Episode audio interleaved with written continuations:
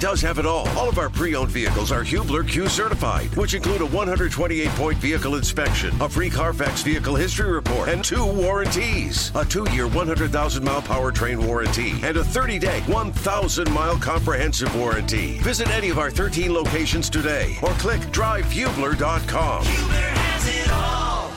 me Jake Query. That's what's happening. It's now. If you're on the YouTube channel, Those words I never well, wanted It's to this hear chair. again. It's this chair. Only Jake and I are in this chair. I don't know where my headphones are. They're back at the my desk, mm-hmm. my rarely used desk. I'll have to go get them.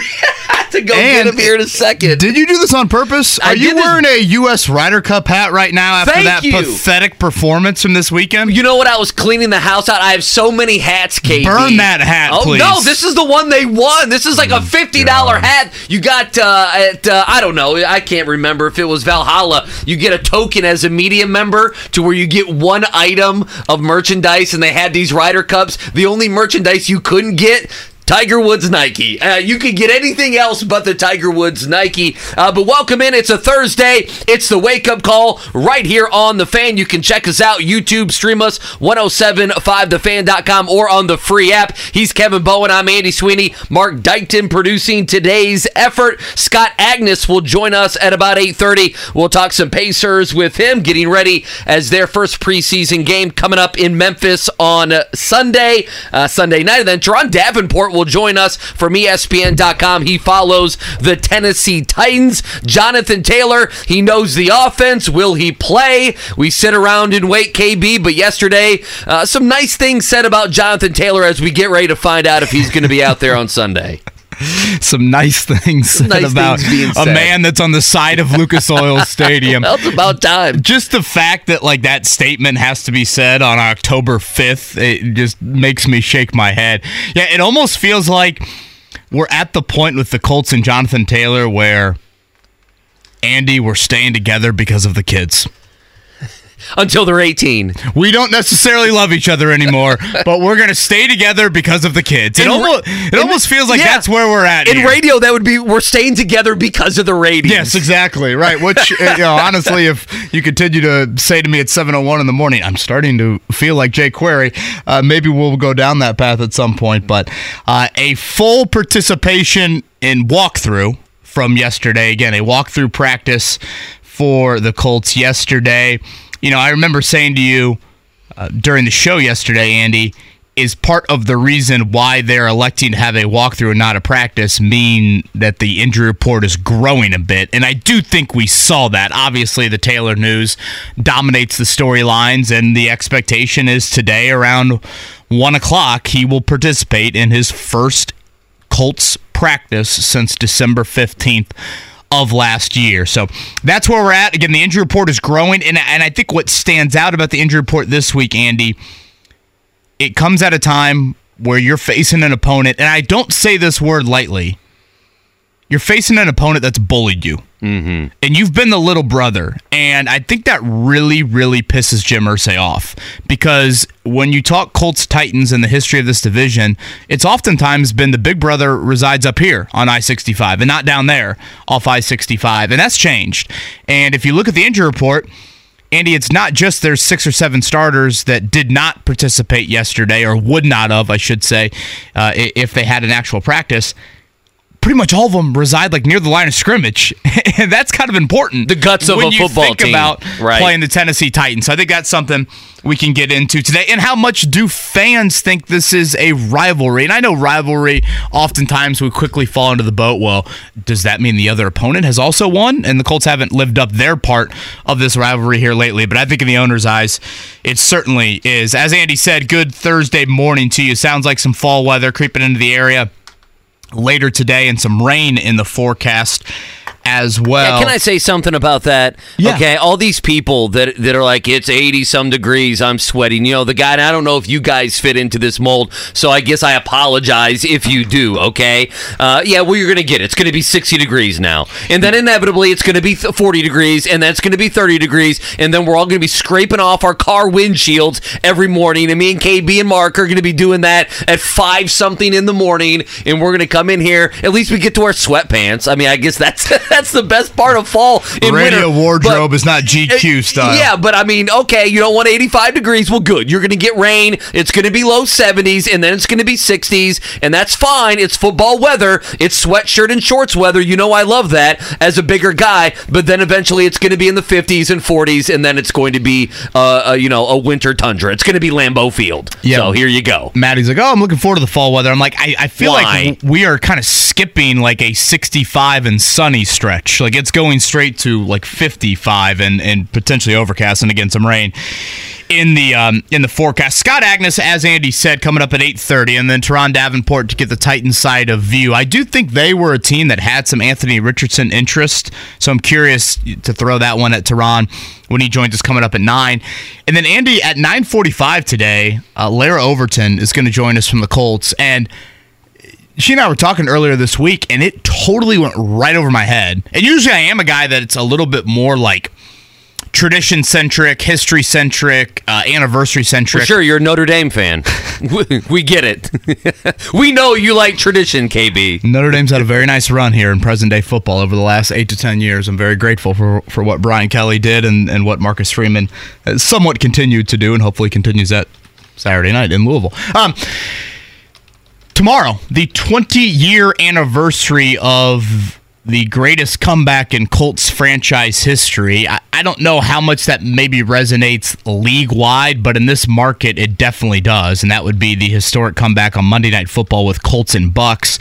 And the Colts are releasing a 20 minute uh, video tomorrow um, that looks at this game. You're going to have Peyton Manning in it, Tony Dungy, they had back at Raymond James Stadium. And uh, that was obviously a very iconic game for many reasons for Colts fans. So, really looking forward to chatting with Larra about that. The Colts production team has done a wonderful job with these kind of deeper, in depth pieces at specific, you know, draft picks or players or games in this case.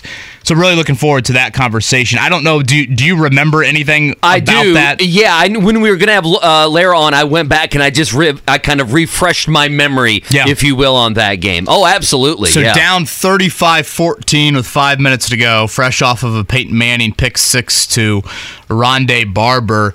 Um, Larra was mentioning there's a great uh, kind of scene on the sidelines of you know Tony Dungy wanting to pull the starters at that point, and Tom Moore kind of saying to him, "No, no, no, give us one more chance."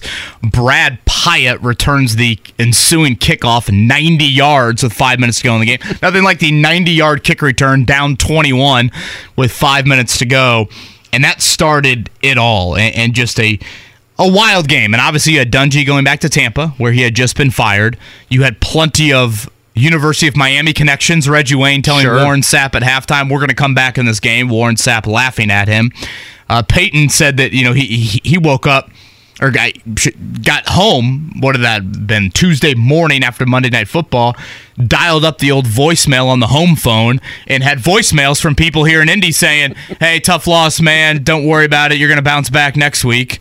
Uh, little did they know if they would have stayed up, they would have seen such a histo- Next message. historic comeback.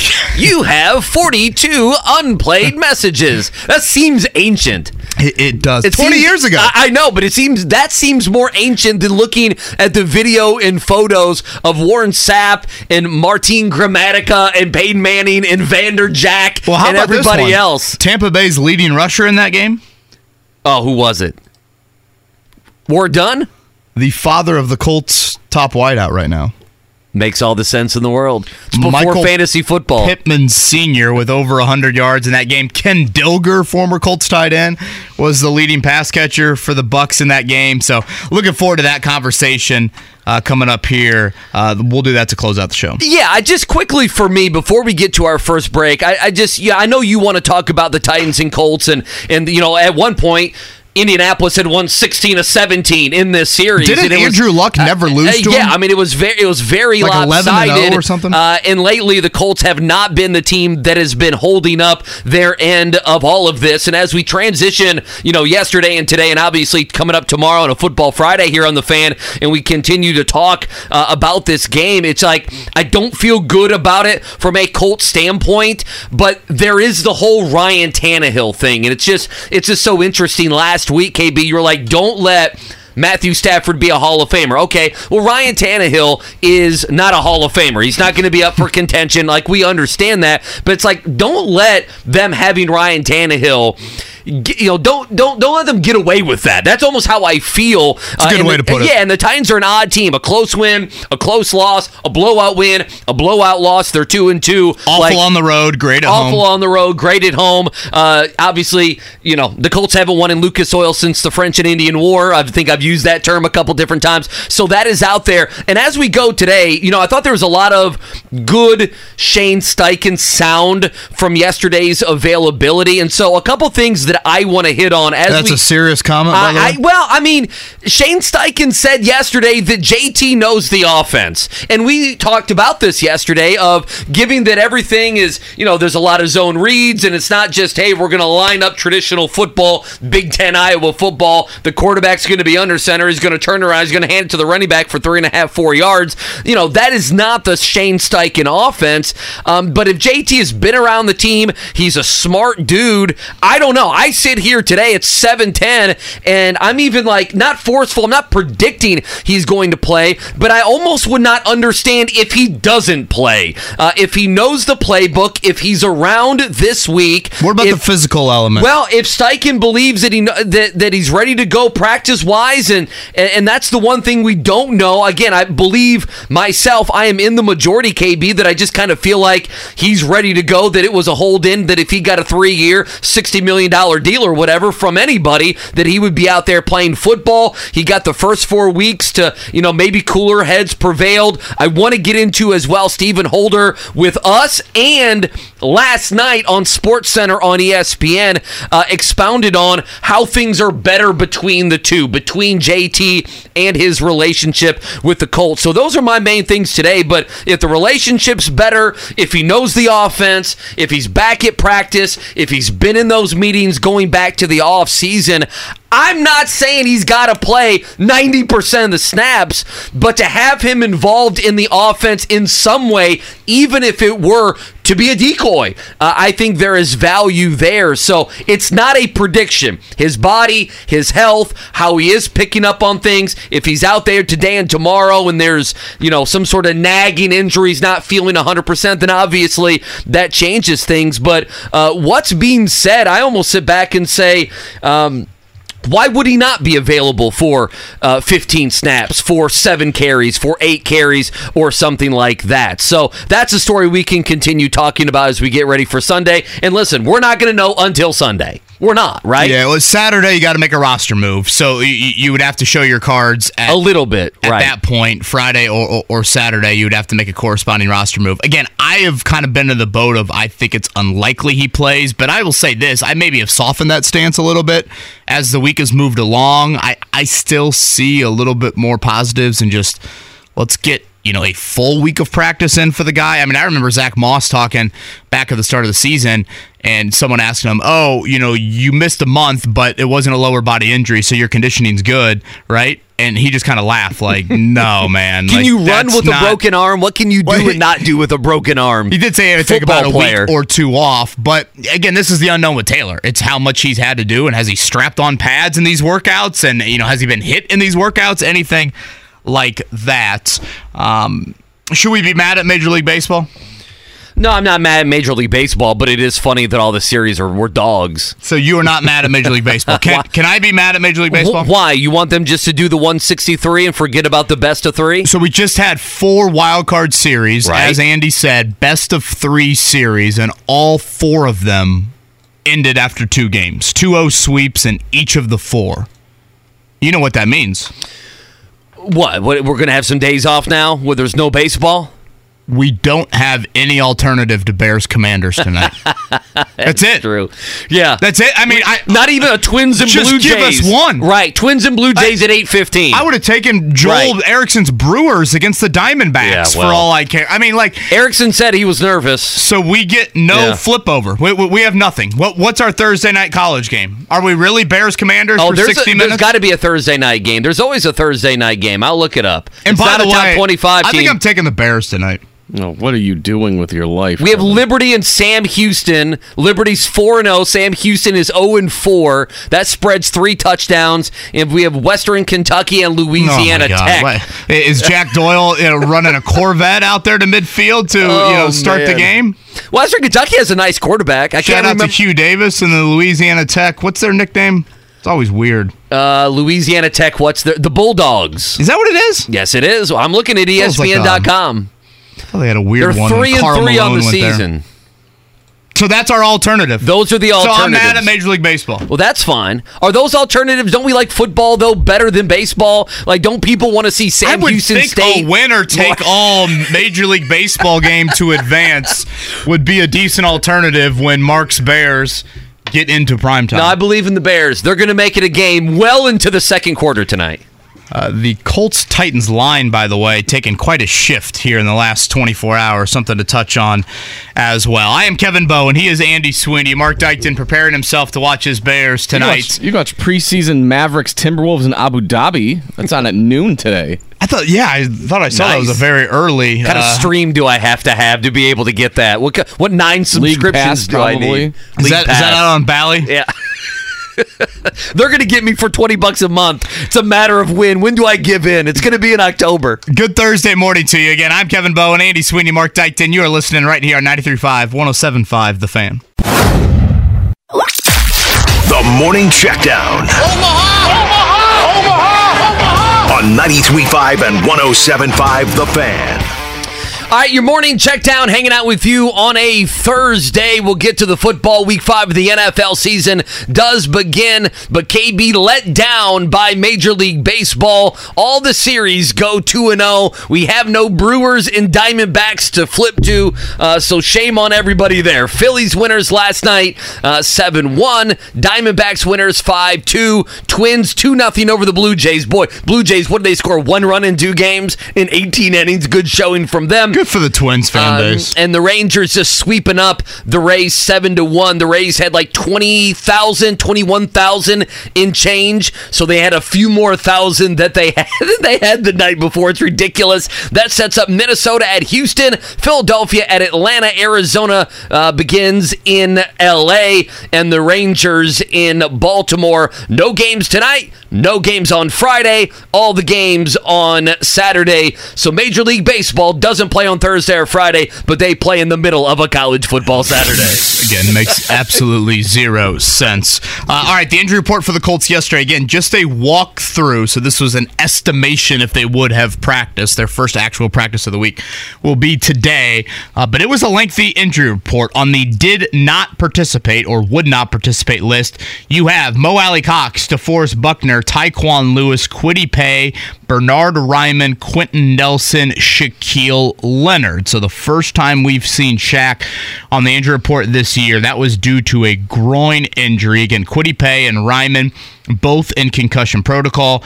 We saw Buckner last week, Andy, a back and a groin injury limited him to 20 snaps. It's listed as just a back injury right now. Uh, now, the good news on the injury report two things. One, as expected, Jonathan Taylor was a full participant. Again, the practices mean more than walkthrough, of course. But how about Ryan Kelly? He was full yesterday. Now, again, we have seen him participate last week, Wednesday, Thursday, in full practices. So certainly, you, you still need to see him get through that aspect of the concussion protocol. This is now week three for him, but it appears there is a chance Ryan Kelly could play on Sunday. And also, and and I kind of think this is important to do after each game. Whenever guys leave a game but do go back in, I'm kind of curious is that just kind of in game adrenaline getting them through it? We saw Zaire Franklin and Alec Pierce both exit Sunday. Neither of them on the injury report. They both did go back in the game, but just some things to double check when you get to. Um, the first practice of the week. So, yeah, good news on that front there. Yeah, just quickly and again, week five of the NFL season tonight. Bears on the road uh, in Washington. Will they fire their coach and everybody else if the Chicago Bears lose? They have the long week. What, so the is week that and the a half. thought? If if they Yeah. lose, Eberflus is Well, done. that, that's what ESPN. That's one of the things that ESPN Radio led with at like six oh five a.m. today. That's been some rumblings. Yeah, would Chicago. they? Uh, I think Mark mentioned it Tuesday Oh, or. Wednesday. You know, yeah, would they? Don't you want to know, see his wife's social media if that happens. kind of kind of clear the staff. The problem is you still have like the D, uh, well, the DC left, the OC, and all these other guys who are on the staff. So it's not like You've got uh, scapegoats available. Yeah, yeah. Well, there are scapegoats available. Sure, you could pull a Tom Allen, Walt Bell. You could do that, but it's also not like Mark can't just wait to see there's some hidden young gem on the coaching staff that he wants to take over for the last few weeks. At least that's the way I see it. I'm trying to think of last year. Did the Colts go back to back? Marcus Brady one week. Was it Frank Reich the next week, or do we have a two week span from Marcus close Brady together. to Yeah. Frank Reich? Yeah, the scapegoats didn't last very No. long on West 56th Street And honestly, year. if you're if you're about to get fired, it, it, well, if you don't win against Washington, I mean, you're going to get fired anyway, right? I mean, look at his record over the last year and a half. You I haven't won think a I'm game taking the since Bears. almost I, October I'm taking the Bears tonight. You taking the Kevin. Bears straight up, or Yeah. you taking them no, with the well, number? I, I I think I'm gonna need some of those points. Just give me your money. I'll take it. Is it Instead Sam of Howell? Flushing it down the yes. It is, of course. It's Sam The Howell. Who legendary else? Sam Howell. Who else would it be? Washington's favored by Uh, six. Don't sleep by the on way. Jacoby Brissett. I don't know. I thought Sam Howell might have been banged up or something. Uh, yes, and again, I'm mad at Major League Baseball, as Andy pointed out early on. None of those series go to a third game. That means the standalone national slot tonight on Amazon, of course, is Bears and Commanders. Two behemoths. Game of the year. What are you Yeah, talking about? two behemoths. Al Michaels way- is Al good way to Michaels is describe it. just going to be pissed off. I was going to say, this is It- Al, Al, Michaels' so last game, I'm sure. If He'll- I'm not mistaken, this is week five, right, of the NFL season? Yeah. Was week five last year, Thursday night football? Was that not Colts Broncos? I think it was. Oh, was it Colts Broncos? The one primetime game the Colts Uh-huh. I was got. screaming at my TV. End this game already! Like I was I think so there mad. was a point in the game where I forget if it was Michaels saying to Herbstreit or Herbstreit saying to Michaels something to the effect of like, "Man, this has been a competitive, entertaining game," and the other one just being like, "Don't lie." Yeah, well, you don't he need laughed to. in his face. Yeah, Yeah, don't like, what are you don't lie. about? People like you don't you don't lie to men, women, and children watching the game. They know a 12 9 by the overtime way, in case people needed to remember Alec that Pierce, one. your leading wide receiver in that game uh, with 80 yards. Just quickly, two college basketball nuggets before we dive back in. Uh, Logan Duncomb, remember him? Former Indiana player. Uh, he's quit basketball. He's at Xavier, I believe, right now, or is he somewhere else? I don't know. He's at. Yeah, uh, he's from the Cincy area. yeah, Big he's, dude. he's from the Cincy area. Tons of injuries when he was at IU. Um, Yeah, so he he's done And with illnesses and- yeah, he's yeah. going to stay there enrolled, but he's you know walking away from basketball. And then you know I love to give these little updates. My man Woody sending a full staff to go see five star guard Boogie Fland. So there Boogie. you go. He's sending everybody. He's taking the entire staff with him. IU fans are pretty optimistic about that one, right? Uh, that's an IU versus maybe Kentucky, which is fun on many different levels. You know, I remember saying this in all seriousness when Jalen Hood Schifino declared for the draft, and obviously he got drafted by the Lakers. You know, that is such an important part of now recruits being even more attracted to Indiana and Mike Woodson. Obviously, you have the Carmelo, you have the NBA background, all of that. But if you have a guy, because I don't think this time last year we thought Jalen Hood Schifino slam dunk, one and done, top 20 pick, and yet that's what he ended up being. And I do think that is attractive for Mike Woodson as he uh, pursues what could be, you know, a pretty loaded 2024 recruiting. They're Class. leaving.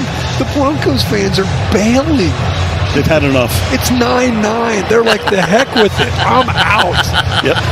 I'm out of here. it's here. nine nine. Was that really Herbstreit's voice? Yeah. Sounded like he had maybe, you know, founded a dispensary or two before the game Well, started. There's there. five seconds left in the fourth quarter, nine nine, and in droves, Broncos fans are leaving. It probably is The honestly- anniversary of that, the- by the way, is tomorrow, the- the- October 6th. The marijuana last year. smoke probably it all goes up into the press area. Bo- Boomer Esiason told a story that he was doing a game in New England and a guy was smoking right there below them where they were calling the game for Westwood One. And like second quarter, they're like, "Wait a minute, I, we're feeling something." The ganja's alive. Alive and well out in Might Mile want to High. spark up tonight for Bears. We're going to need that well. tonight to make it through Bears and Commanders. All right, on the other side, is this a rivalry? I think in the eyes of the big man, it certainly is. Curious how Colts fans feel about it. We'll dive more into the Colts and Titans matchup. Again, that line has shifted a bit here in the last 24 hours. What do you make of that? We'll do that next here. It's a wake up call with KB and Andy on 93.5, 107.5, The Fan. So yesterday, Whether it's audiobooks or all-time greatest hits, long live listening to your favorites. Learn more about Kisqali ribociclib 200 milligrams at kisqali.com and talk to your doctor to see if Kisqali is right for you. Life is so much more than a diagnosis. It's about sharing time with those you love, hanging with friends who lift you up, and experiencing all those moments that bring you joy. All hits, no skips. Learn more about Kisqali ribociclib 200 milligrams at kisqali.com and talk to your doctor to see if Kisqali is right for you.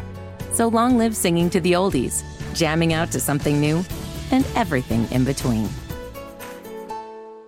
I guess JMV was at the dentist. Were you uh, were you aware of this? Well, oh yeah, you were on with Derek. Of yeah, course. I was on with Derek. I did not know why. John was out. That Like- sounds horrific. He put it in his teaser, so that means it was probably something bad, right? Like that's scary so much that you're there for hours and you have to be there during your radio program. Uh, but Derek Schultz filled in, and so I knew I've known Schultz from years ago, right? Talking Great some, human. some Colts, and and I love Derek Schultz, and he did a fine job.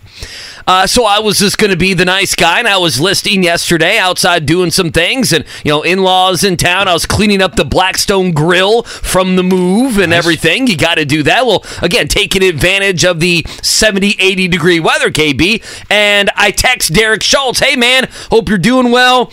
Uh, uh, you know, great listen. You know, our Yankees suck, but not as much as the Giants. Hashtag cold winter. Okay, and so I sent him that, uh, and I never got an answer back. So I had the wrong number for Derek Schultz. Ooh. So someone with a three one seven number, someone in Indianapolis. Let me and- forward you Derek's contact. well, I, I had the right one. I, Oh, had, I had an I had two numbers for him, and Got for it. some reason, I knew I had the wrong number when it was green. It wasn't the iPhone blue, and I'm like, Derek Schultz is a great man. There's no way he's carrying some Android, you know, phone around. Not in this studio. Not in the DriveHubler.com studio. You understand me? Well, that's uh, that's a bit awkward.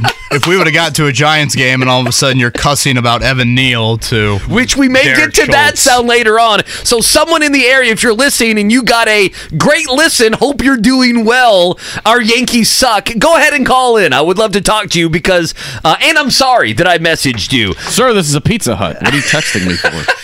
Andy, I don't know if Colts fans feel this way, but Jim Irsay, I think, certainly does. And I think he looks at Sunday as that's the biggest rival uh, for the Colts right now. And I think it honestly is a little personal for Irsay in that the Colts had dominated Tennessee for so long in this division, uh, certainly through the Andrew Luck era. And then really everything has kind of changed in the Chris Ballard slash Frank Reich era.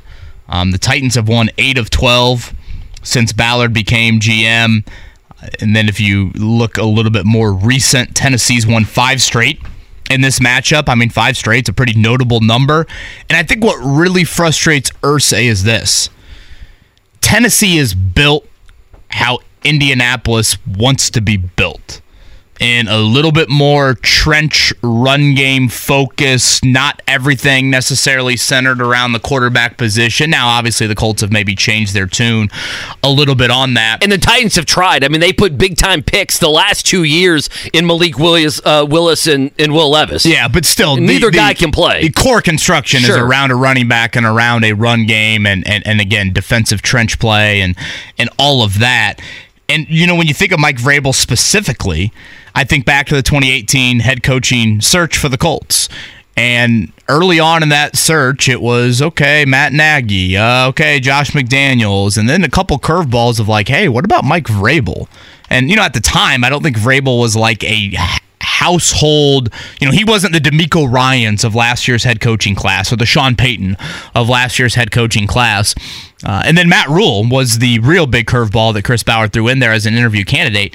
But I think what, again, in particular frustrates Irsay is instead of hiring Vrabel, they hire Josh McDaniels. And the egg on the face of that, and now if you look at how the last you know six years have transpired, Tennessee still has Vrabel.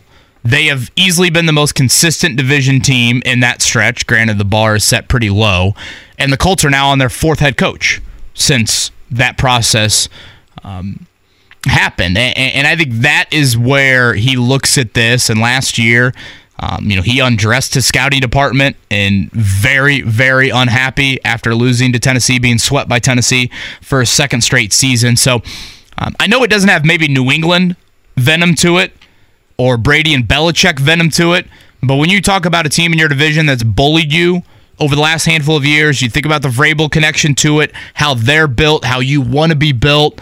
I think in Irsay's eyes, Andy, this is one, particularly at home, when you haven't won a home game in a year, this is the one Jim circles more than any other on the schedule. So, uh, knowing we were going to talk about this, uh, my buddy Jared Stillman does uh, sports radio, does the afternoon show for the ESPN affiliate, and I ask him, "Hey, uh, is this a rivalry?" And he says, "The fans, absolutely, it is." He believes, and un- it's understandably so because of the Oilers, that the Houston area, that the Texans and Titans has probably more bad blood. That if you ranked them, they would have the Colts below the Texans because of the past and because of those things, but he'd have it probably right there at second. You know, the thing about it. It, I guess my question for you would be uh, two things: Is it a rivalry? It absolutely, it, it absolutely is. Is it a second-tier rivalry in the NFL? Isn't that the Yeah, question? It's I not don't Bears Packers. like- it's not No, Cowboys no, and no, you know Eagles or Yeah. something like that. Uh, but you know, and obviously the Titans haven't been around as long as the Cowboys or Eagles or Packers or something like that. But can it be a second-tier one? It absolutely can. And you know, it has even more. I don't know if it's desperation, but there is a sense of hey, we need to get back to winning, and that's the Colts, and that's also because last year, you know, the Titans were seven and ten. They're two and two, couple couple okay wins, a couple you know blow you know couple yeah, blowout loss early on this season. And you know what kills me about it is you're right. I mean, you the the, the Vrabel thing. You know, 2019 they're nine and seven, but they make that run to the AFC Championship game, and then 2020 and 2021 were damn good seasons for the Tennessee Titans.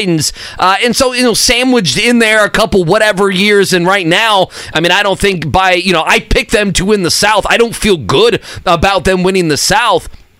I just don't know.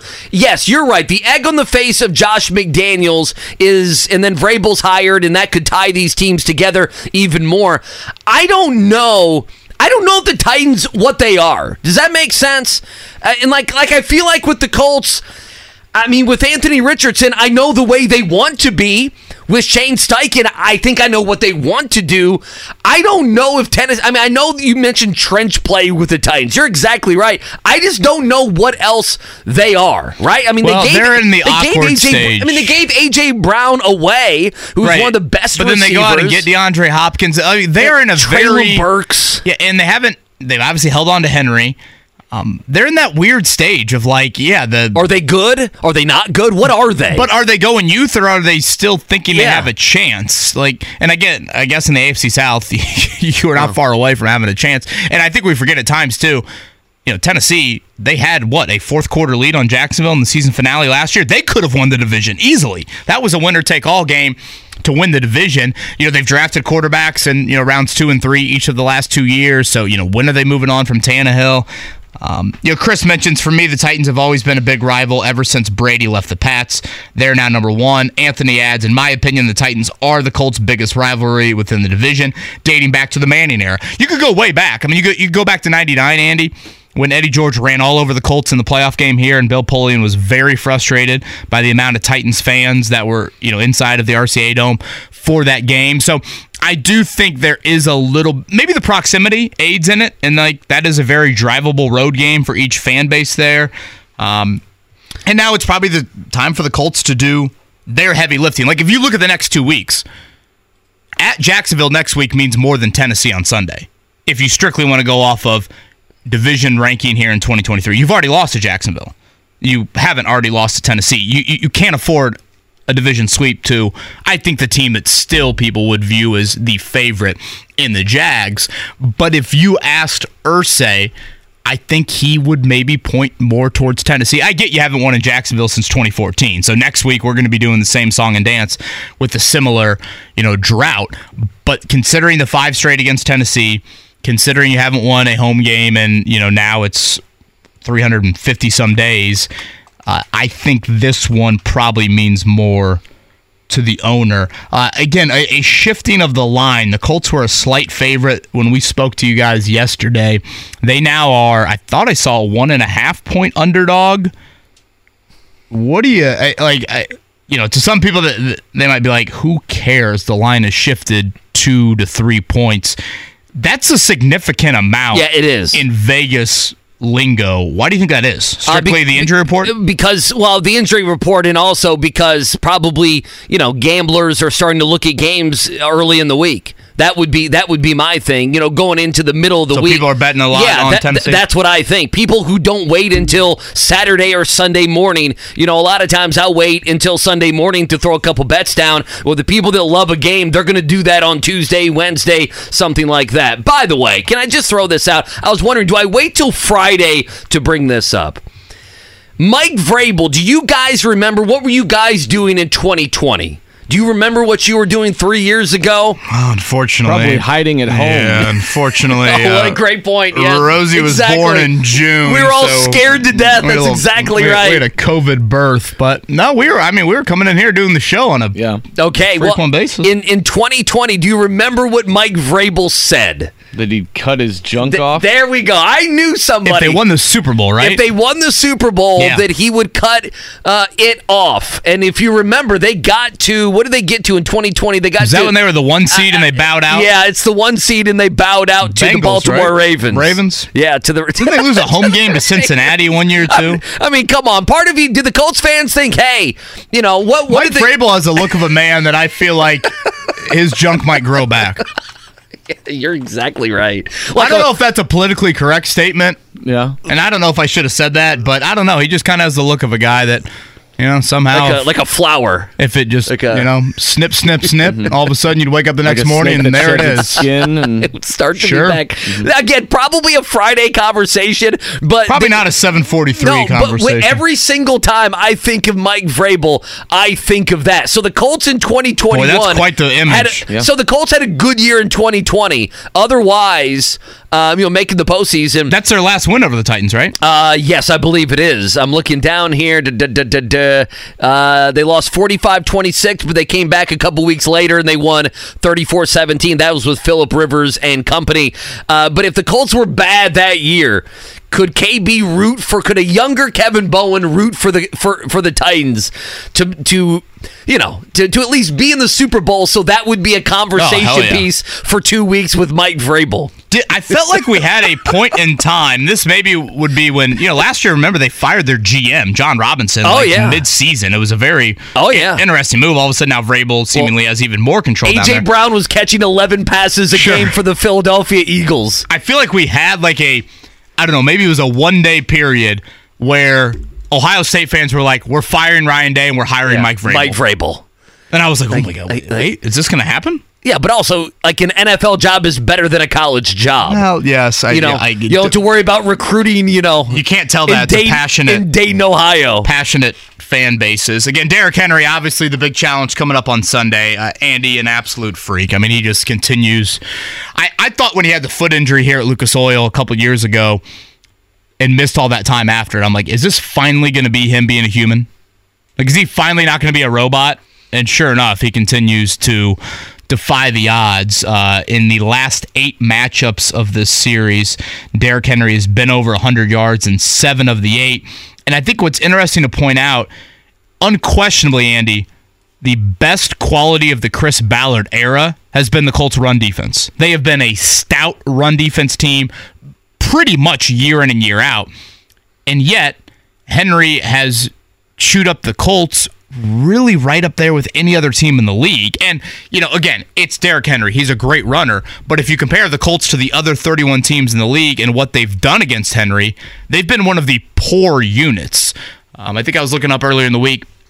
Henry averages over five yards per carry against five teams in the league. Everybody else is four or lower. The Colts are one of those five. So he's had a lot of success um, against Indianapolis. It's seemingly it's just like a methodical 100 yards. If that makes sense, I feel like I haven't seen like a lot of 60 yard runs from Henry because he is capable of that, but it just you, you you wake up in the fourth quarter with five minutes to go and you're like, wait, does he really have 21 for 110? Do you think in, in a moment of clarity that the defensive backs, specifically them, I guess we could throw in the linebackers, but they're much bigger men, that the defensive backs for the Colts are wondering, am I going to be the one that gets trucked on Sunday? They're like, wait, By I just watched Henry. what Mo Alie-Cox did Yeah. to the poor defensive backs of the Rams. Yeah, I, but I will give credit to a guy like Julian Blackmon. I, I can distinctly remember in these matchups, Jul, Julian Blackmon being a guy that has come up to the line of scrimmage and made some big plays against Henry. But that that's a big part of it. I mean, your DBs have got to get him down because in a way, there's a little bit of a Jonathan Taylor element. If you let Henry get to the second level, I mean, he can rev it up. And, you know, it's not maybe 4 3 40 yard dash speed, but it is a rumbling uh, down the field. So certainly that storyline will be a big one with DeForest Buckner a little banged up, with Kwity Paye a little banged up, with Tyquan Lewis a little bit banged up. Obviously, a key one anytime this matchup appears on the schedule. Now, the other thing with Derrick Henry is he is part of the uh, what one of the more legendary photos in college football history, where he is standing at midfield before what the national title game, and, he he's had- in his uniform looking huge, and Mark Ingram is in his uh, uh, Letterman jacket. yeah, look like small. he had eaten Mark Ingram, right? Mark Ingram looks so tiny. Derrick Henry, probably another one. If he decided to cut off, you know where, it'd probably grow back. Wasn't Derrick Henry one of the first ones where say where people are like, why, where is Saban getting these dudes from? Like, like how is he recruiting all these guys? And like, my team doesn't look like his team. Was what it the Henry, hell? or am I thinking of another Alabama Bo running Scarborough. back? Remember Bo Scarborough Yeah, had I- some of that as well. I'm trying to think of the one that hurdled the Notre Dame defender in one of the national title Oh. Playoff games. Was it T.J. Yeldon?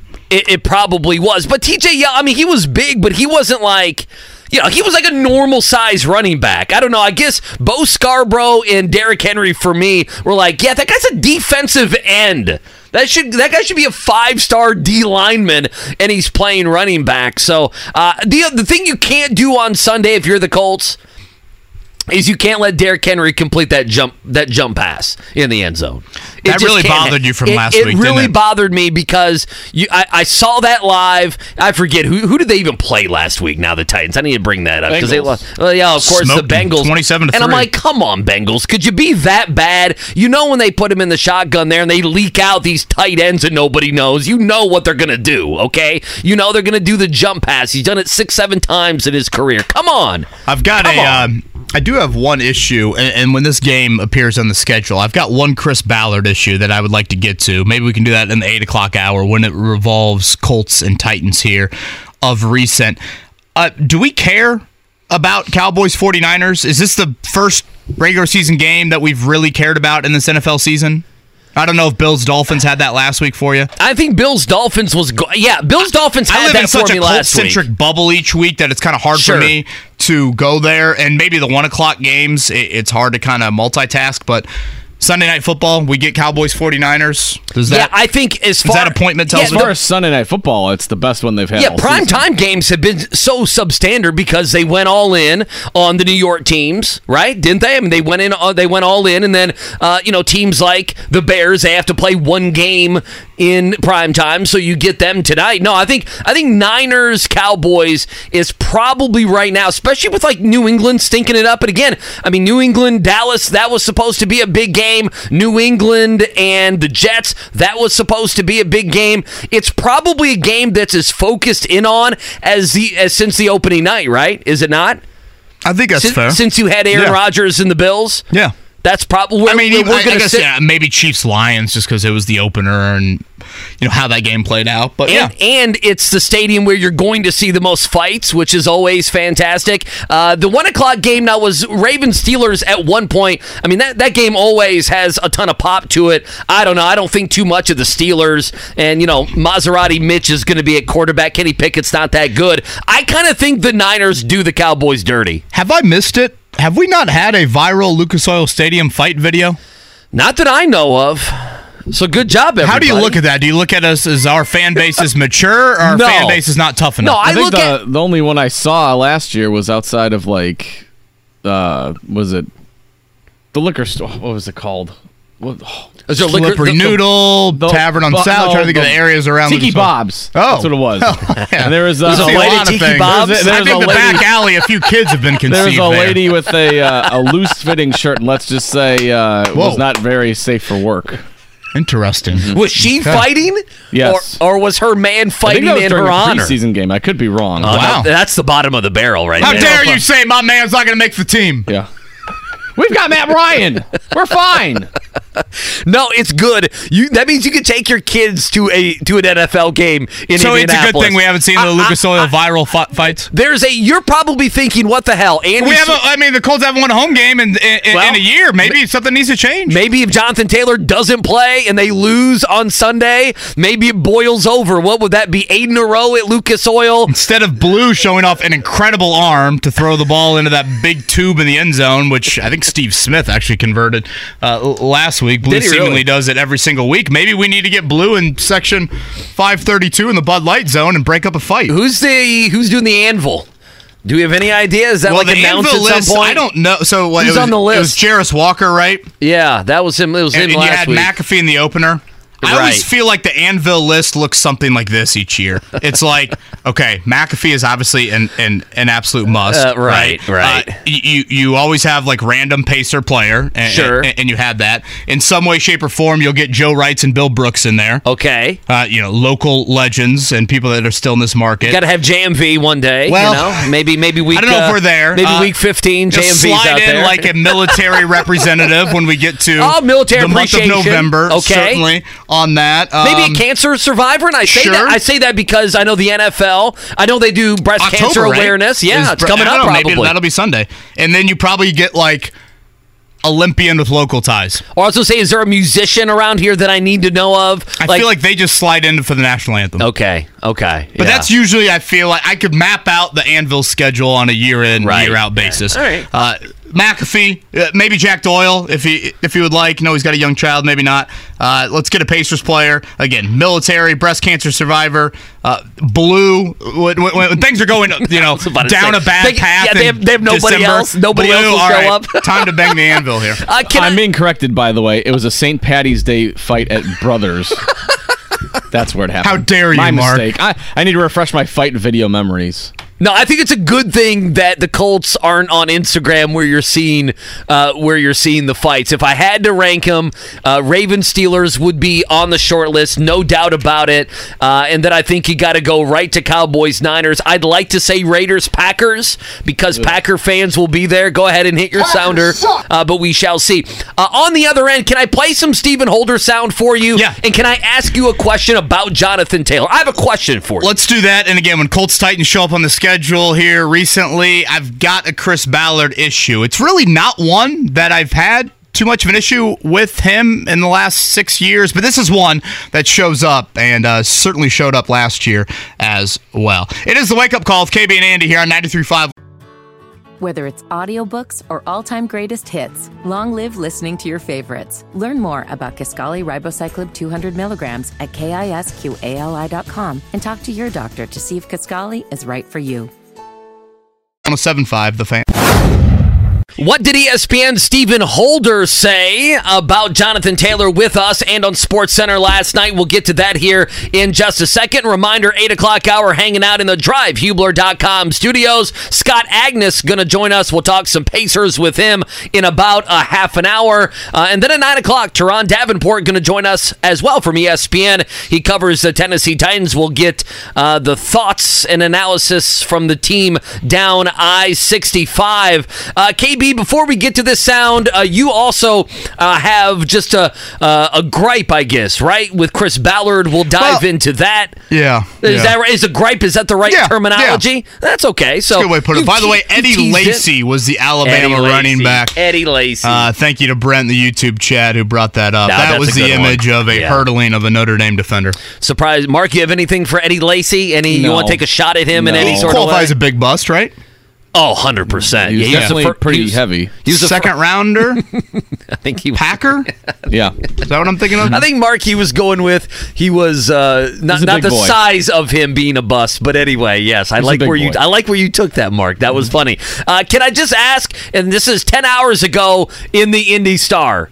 Okay, and it might affect me because I live in Irvington, the east side of our fair city. All right. There's a monkey on the loose, KB. Yeah, where is this I- happening? It's somewhere uh, Iron Ridge Court, south of East Washington and South Mitthoefer Road. Looking for some Giacomos? Okay, so uh, what do I do if if I notice my dogs are playing with a monkey in my backyard? Who do I call? Like honestly, who do I call if the monkey is in my You garage? just call the zoo. Just straight up call the zoo. do I call the zoo? Is there No, animal? There's no. got to be an Zoo's animal been control. missing the walrus for over a year. Maybe the monkey can. You don't know. You, you Suffice. pour the monkey a PBR and you talk about his day. So somebody really said that they observed the monkey drinking a beer. That's what they said. yeah, I don't know That if I sounds like believe my kind of monkey, by You the know, way. we might not be on the map for viral in stadium fights, but at least we're, I mean that is an on the map story that I feel like it will help us with national attention. These monkeys are expensive too. I mean, the man or woman, the family, whoever lost this, I mean, they're down. Hey, you got to think it's several thousand dollars unless they smuggled it from somewhere. Unless you know, I mean, I, I don't know where that would be. It's from Wish TV. It says officers with the Indianapolis Metropolitan Police Department are assisting Indianapolis Animal Care Services with searching for a monkey named Momo. Momo. Momo. In the Iron Gate neighborhood on the city's east side Wednesday evening. Officers were called to the area shortly after 6:30 p.m. Authorities called off the search around 8:30 and left the area. A neighbor told police they spotted the monkey drinking a beer from a garbage can. Hell yeah, that's my kind of monkey. It really is. I Hope he's getting ripped. We got to get a picture of Mason and Momo. I think he saw the the sports slate today. He's like, I've got Bears Commanders. Yeah. I'm getting hammered. Again, we are mad at Major League Baseball. We had they're four da- series that could be playing Oh, today. done, yeah. All four of them ended last night. That means Bears Commanders. That's it tonight.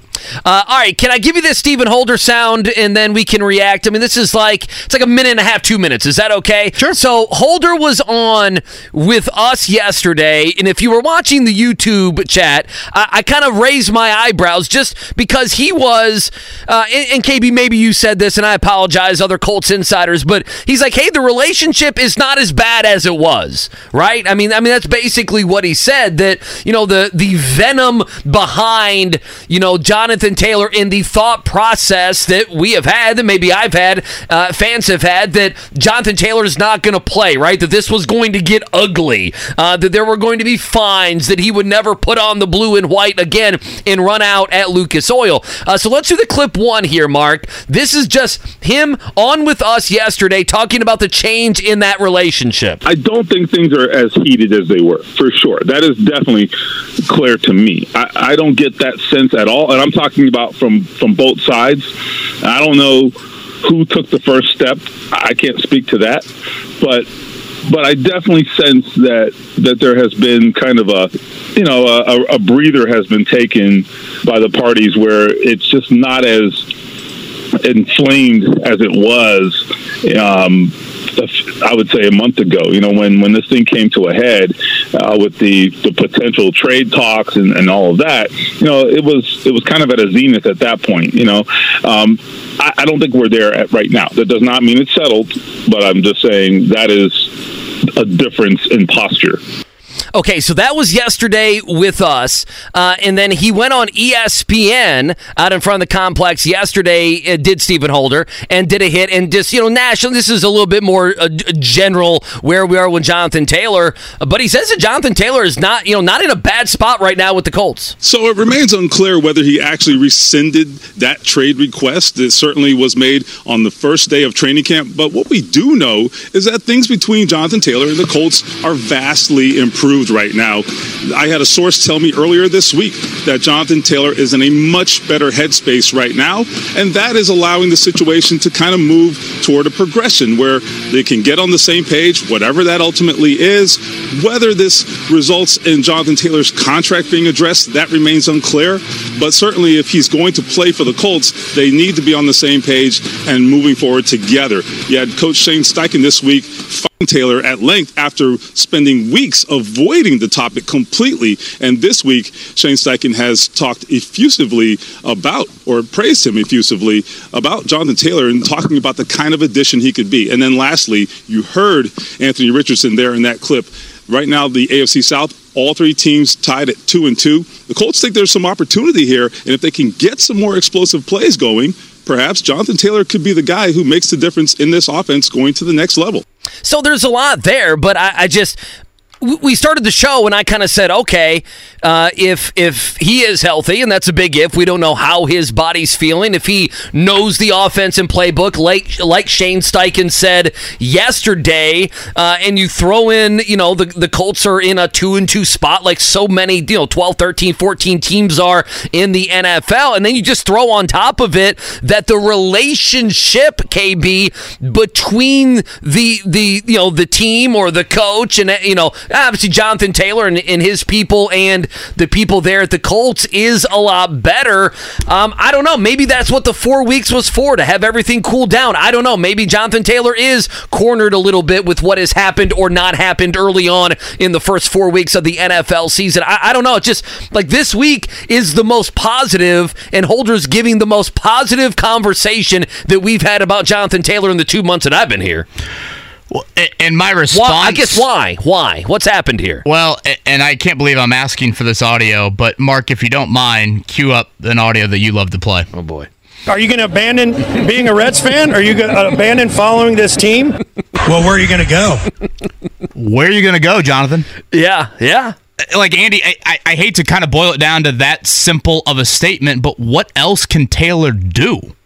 He has to play. He's got to play if he wants to get to free agency. If he wants to audition for the trade deadline coming up on Halloween, he's got to play.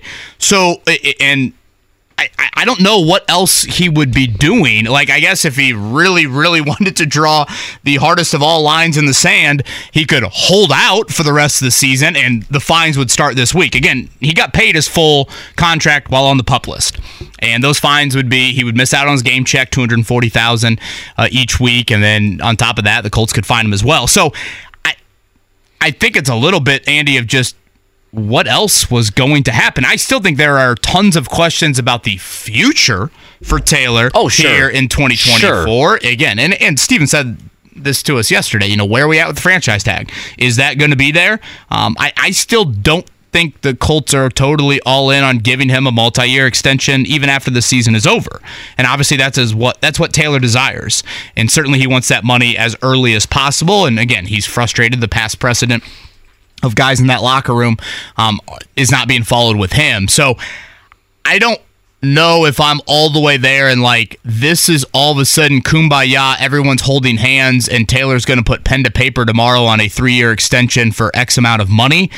I simply think this is a situation where finally he's got to get on the field. Point blank, period. And as I said in the opening segment, to me right now, this relationship is we are staying together for the kids. That that's what it is. I don't think this is Jonathan Taylor coming out and all of a sudden being like, "Man, have I ever told you guys about how much yeah, I love Jim Irsay?" This is not love. This is uh, convenience and for the kids, like you said. This is not a where else you gonna go? Loving relationship. Well, I, I think I, I, get yes. You're you're right. That that is exactly what is happening here. And I think Stephen would kind of go there. I mean, I don't I don't necessarily listen to Stephen's comments, Andy, whether it was with us or whether it was on SportsCenter last night, and think that he was all of a sudden meeting that like Taylor, Irsay, and Ballard are in the basement of St. Elmo's just feet up and smoking a cigar and absolutely loving life. Like, I don't necessarily think that that is what is taking place here. Last time I was at St. Elmo's, Pitino was there the night before. Uh, any, anyway,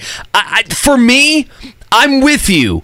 But we also have to, I mean, we lived in this world for weeks, for months, KB, that we thought that this was going to be ugly. We thought that the in the day and age of player empowerment, Jonathan Taylor and his agent went the route of player empowerment. I'm a great player. For as long as it, they could. Yes, and it didn't work for them potentially.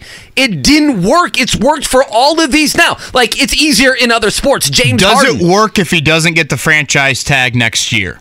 Does it work in that they clearly made such a stance if next offseason arrives and the franchise tag is slapped on him and it turns into Saquon Barkley, Josh Jacobs this past offseason or more, Right. does that work? You, you can make the argument it does. I Like just, if they've li- if they've Sure, eliminated that sure. possibility, that's more than Barkley got. That's Right. more than Jacobs got. Again, I don't know, but I would say that would be the only way I kind of view this as a what Taylor and Malki Kawa did that has worked. Yeah, I just they, Which we don't know. They have Jonathan Taylor has to be surprised that he went down this road. And it looks like his option, his best option, and hell, maybe his only option is going to be suiting up for the Colts. He could not have thought when he when he is in uh, he and his agent or just his agent hatch this plan that we are going to kind of we're going to change entirely uh, the way that you're viewed, JT. We're going to change the way that you and the Colts relationship is going forward. That we would be sitting here before either the Tennessee game this week or the Jacksonville game next week, KB, and uh, you know that he would basically be cornered. That this was the this is not only the best option but the only option. You also two other things. You mentioned what else could he do? Um, you know, uh, yes, holding out or being injured, and I can say being injured and he's really injured and his body's not feeling the way that it should, and we know he's a fanatic when it comes to taking care of his body. Or the other side of it, I guess, would be that he's quote unquote injured, right? That it's a hold in. That wow, you know, I still have a nagging this injury or a nagging that injury or whatever else. The last question I have, I'm just throwing a bunch of JT stuff. My mind's been working on Jonathan Taylor. If he, i i I guess. Colts fans got to be, whether it's this week or next week, they got to be excited about him coming back, right? I mean, you got to be excited. Oh, I, I think. I mean, I remember writing this after the draft, Andy, I, and I tweeted out last night the intrigue of Richardson and Taylor, and now what we've And- seen from Moss and Zach Moss. But it, uh, Yeah. I, I focused post draft a little Sure. bit more on Richardson and Taylor. Right when he was drafted, I thought to myself, "Oh my gosh, the Colts are going to have one of the more dynamic rushing attacks in the NFL." Period. Right away, while Richardson develops as a passer, gets used to NFL life, all of those things. They should have one of the more fear because when you think about running quarterbacks, and I don't want to act like Richardson is just this guy that that that tucks it twenty times a game because that's not him, but he's obviously capable of running it whether it's Russell Wilson, who I wouldn't even label as a runner, but he had Marshawn Lynch, you know, early on in his career. But whether it was Vic, whether it's, you know, Lamar Jackson, RG3 to a degree, I don't remember them having one of the best running backs in the NFL next to them. No, no. I mean, with Lamar Jackson, it's always been, oh, he needs help. I mean, Lamar Jackson's entire career has been, he needs help. No, I mean, you would throw So in. that's where the intrigue is. Like all of a sudden, if you are saying, because Taylor unquestionably is one of the best running backs in the league, if you all of a sudden put him next to Richardson and let that grow and develop, this is why I have been a proponent of saying hand him that extent. Like I think the support for Richardson should and could be there with Taylor. Um, boy, I think Colts fans should be excited by it. Yeah, I guess okay, this is my last question to, with it because I agree with you. You put AR, uh, you have Richardson, you have Jonathan Taylor, Zach Moss is a tough is like he's a tough runner, right? Like he's just he's a tough dude, man. He'll run up, he'll take those hits. The safety coming down into the box, the linebacker, he'll do that. You can do some gadget stuff with guys like McKenzie if he ever sees the field again, or Josh Downs. Like there are options there, and, and quite frankly, I mean, look at what I always go back to Steichen in Philadelphia. I know that's unfair. That offensive line was great. Jalen Hurts, uh, an MVP candidate, and everything else. Um, but I mean, you would. I mean, they they had what is it? It's not B.J. Boston. That was the guy who played at Kentucky and now the Lakers. But Brandon Boston, what's the guy? I mean, Boston Scott? Boston Scott is Brandon Eagles. Yes, the Eagles. I mean, you would have better weapons in the backfield that Philly had last year. I guess my other thing would be this: we haven't heard about anything trade wise for so many weeks, right? I mean, nothing. There hasn't been a national guy. Uh, Schefter was like, yo, they turned down this and that, and you know, this team showing interest. And there have been running backs, and there have been teams that that kind of need help at that position. And again, maybe not as much as JT and his agent thought. Colts fans are now getting excited whether it happens this week or next week, right? They're getting we Oh, we, yeah. we, Yeah. we've put that out there. You're exactly right. They're getting excited. Whether he plays this week or not, or I- I'm going to set two scenarios. He doesn't play this week, and we're looking at Jacksonville, or he plays this week, he plays in Jacksonville in these coming weeks, and he's starting to look like Jonathan Taylor and the Colts. It's like, okay, things are happening. Could you then trade him? Like, could you Yeah, do that? that- could you do that to? Could you do that to these your are fans? all well. I, And I know these are all relevant questions that need to be asked. I if you, I've always said this with Taylor. If you have no desire to give him a multi-year extension, you need to get return on investment as quickly as possible because you need to get that investment back, aka draft picks, or you know who knows what what a young player would look like because you have to support Richardson as early as possible. Uh, thank you to Liquid Smoke. He just tweeted this at me. it's a great name. I've retweeted the video. We have a fight video at Lucas Oil. Oh, no. Now, this is the Monday night game against the Chargers last year. Um, I just retweeted it. Uh, it looks like a Herbert video, the, the, a Herbert jersey in the video. The guy looks extremely inebri- inebriated. Um, also, as I'm watching the video, I see the security guard like come up there and like gauge the situation and then run the other way. Is that like protocol? You're not supposed to get involved. I'm trying to. I'm watching it now. Well, I, I- yeah, I and don't then know. Herbert takes a big spill. yeah, I'm over a se- couple rows. I'm seeing it now. Yeah, I mean, But is Lucas Oil the least fight centric stadium in the NFL? I think it's I gotta say be. it's got to be up there. it's got to be right. Do we hang a banner for that? Which one are you taking down? Did we have this debate? Yeah. You guys said Oh, it said man. participant banner. participant banner. That's what you thought it said.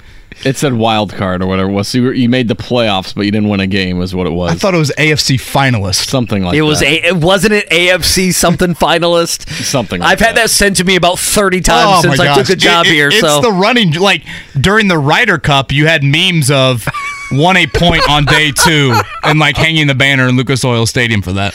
Oh goodness, yeah. Never hang a banner unless you really, really accomplish something. Also, fighting in an NFL stadium, it's just so much. You know, if you're fighting in real life, it's like a somewhat even ground, right? You know, like if me and KB got in a fight in the DriveHubler.com studios, like this is, uh, I would This would be imagine. our best YouTube numbers ever. Yeah, I would imagine like this is an even, you know, it's an even surface, but you're either punching up or you're punching down. Yeah, that's tough. And you have the stairs, and you have a bunch of other people, and you have beer, and you have those damn seats where it's so easy to fall backwards, and then you hit your head there. Uh, it's a tricky situation. As a veteran fighter like Sure. myself, uh, yeah, that does not seem like ideal Poor circumstances. Lucas Oil's gonna have nine fights. This I'll show those guys that Lucas Oil doesn't have fighters. Can I share my gripe with Chris Ballard Please. when Colts and Titans No. arrive on the schedule? Please do. Um, Andy, on Sunday, the Colts will see a former player on the other side. And I this is a credit to Chris Ballard first. I can't recall many times in now his seventh year as a general manager where he has let a player walk in free agency, and that player who has had a nice run in Indy has gone to another team and had success. Okay. So, and I think that's a big part of being a GM. Sure Like, it is. You've got to know when is enough enough. Like when have you seen? You know, New England is the king of it, seemingly letting guys go early and early.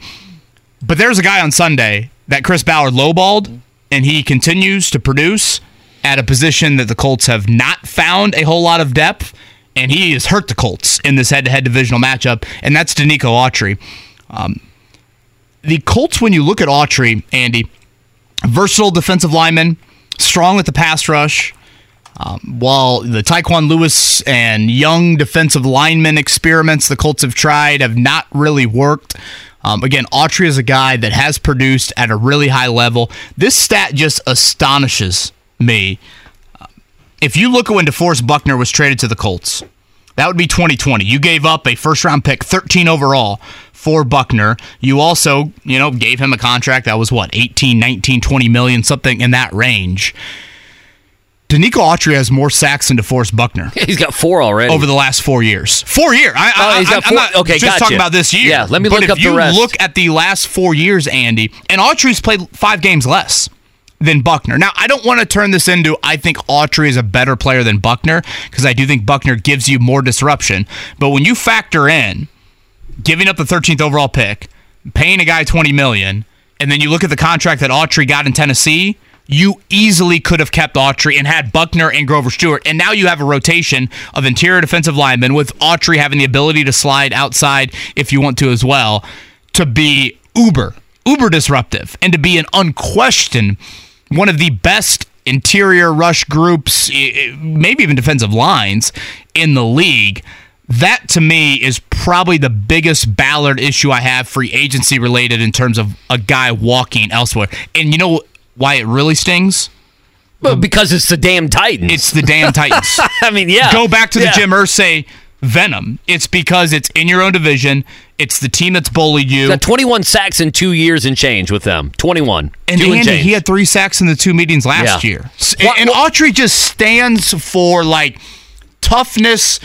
Uh, he just he, he's wired the way you want your defensive lineman wired is how I would describe that in the best manner. He's been pretty durable even with missing a handful of games. So when this matchup always arises and I start looking at the Titans, I'm like, are you kidding me? Autry's got three and a half sacks through through four games this year. He's still doing it. And his contract wasn't crazy. Oh, was it seven it was- million? Yeah, Something it was like that? three year, 21 and a half mil, uh, nine mil in full guarantees and a six million dollar signing bonus. So it's not like, you know, he's getting a, you know, a Dexter Lawrence, Aaron Donald. I'm trying to think of it. Chris Jones eventually uh, will get, you know, another big money deal. Okay, so so help me here. Why? Why did it go down the way that it did back in, you know, three years so ago? It, it was a bit of a low ball uh, of an offer, and Autry's been very public about that. I mean, this is a game that he circles. I think the thought was we've drafted these young defensive linemen.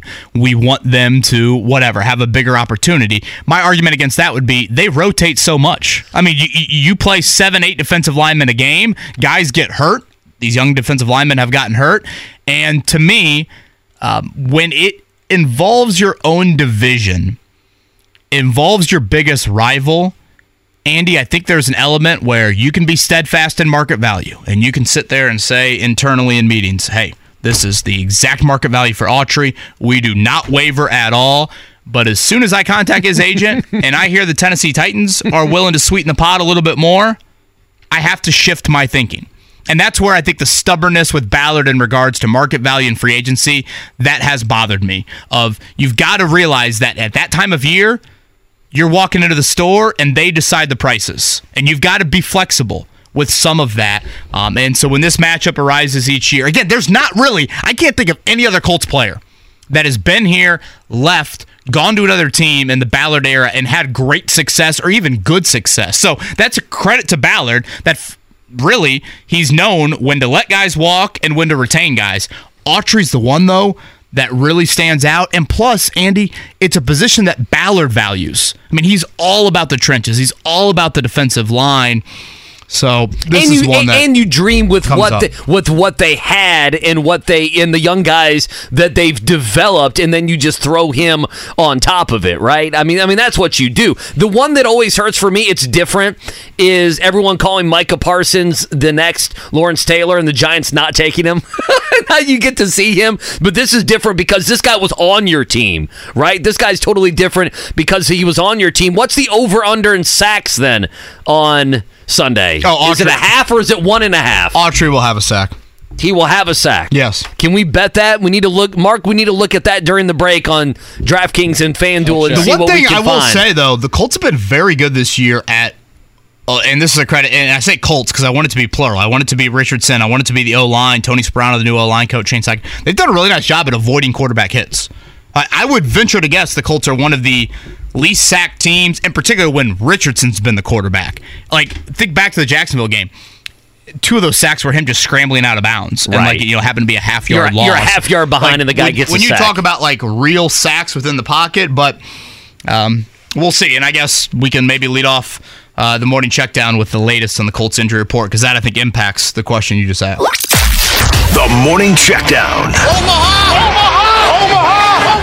On 93.5 and 107.5 The Fan. All right, Andy, I said to you yesterday, okay, walkthrough for the Colts on Wednesday. Does that mean the injury report's a little bit lengthier than we thought? And, I think that holds true. Uh, the Colts had seven guys not practice yesterday. Again, that was a walkthrough, so I should say kind of an estimation on that. Six of them starters. And if you look at it, pretty much Everybody plays O line, D line, or very close to the line of scrimmage. Uh, Mo Alie-Cox, DeForest Buckner, Tyquan Lewis, Kwity Paye, Shaq Leonard, Bernhard Raimann, Quenton Nelson. Um, So certainly something to monitor as the week moves along because you're playing a team that is pretty stout in the trenches. The good news on the injury report, again, Jonathan Taylor, as expected, was a full participant. That is a walkthrough. Today will be the first actual practice he's had in about 10 months. And then Ryan Kelly, uh, he was full again last week. He was that Wednesday and Thursday in actual practices. So we'll see how he progresses here the next couple of days. Stupid, stupid question on, on this. You'll you'll be out there. You guys get to video like the first five or ten minutes of them warming up. So you're you and everyone else who's out there is gonna have the JT video of him, you know, doing lunges or whatever he needs to do so to get ready. pretty much, you know, I'm trying to think of what Zach Moss has done. You know, Zach Moss does. Uh, you know, he jumps over bags Yes. and catches balls Yeah, out of the backfield and things like that. That's what Yeah, you get to see. Is it? And then I, I, I thought we would not see Taylor on the injury report just based off how the Colts have kind of gone about. I remember T.Y. Hilton coming off IR a few years ago, Nelson coming off IR. That I don't think they technically have to put him on the injury report. They did put him on there with, with an asterisk, like he's still on the physically unable to perform list. So I think the things to watch, Andy, the rest of the week with Taylor. One is obviously practice wise, Thursday and Friday, assuming he's full both days. Then you'll have a Shane Steichen press conference on Friday. But the biggest move will be if he plays Sunday, you've got to make a roster move mm-hmm. by, I think it's Saturday around noon. So that will be the biggest telling card, unless Shane Steichen wants to share that info. All right, quickly, Major League Baseball, like KB said, he's unhappy. All four series 2 0. I mean, they just, and some of them not even close. Rangers all over the Rays again, 7 1 last night. Uh, Twins blanked the Blue Jays 2 nothing. Diamondbacks over the Brewers. So a, a big sorry to Joel A. Erickson, 5 2 the final there. And the Phillies all over the Marlins. Glad the Marlins made it, huh? Reds fans and Cubs fans. Boy, they really, they really did a lot there. The Same with Marlins. The Brewers. Brewers kept winning. Yeah. Yeah. They just went out in two games. Yeah, the Brewers. we were and chanting NL Central, and now we can't chant it no, anymore. you can't. Seven SEC, SEC. Uh, Seven one the final there, so it sets up Astros, Twins, Braves, Phillies. That's a good one. Di- uh, Dodgers, Diamondbacks. That's a good one. Rangers, Orioles. I think three of the four series there are going to be pretty good. So that's what's cooking in Major League Baseball. Uh, tonight it is Thursday night football. It is the Commanders and Mark Dykton's Bears.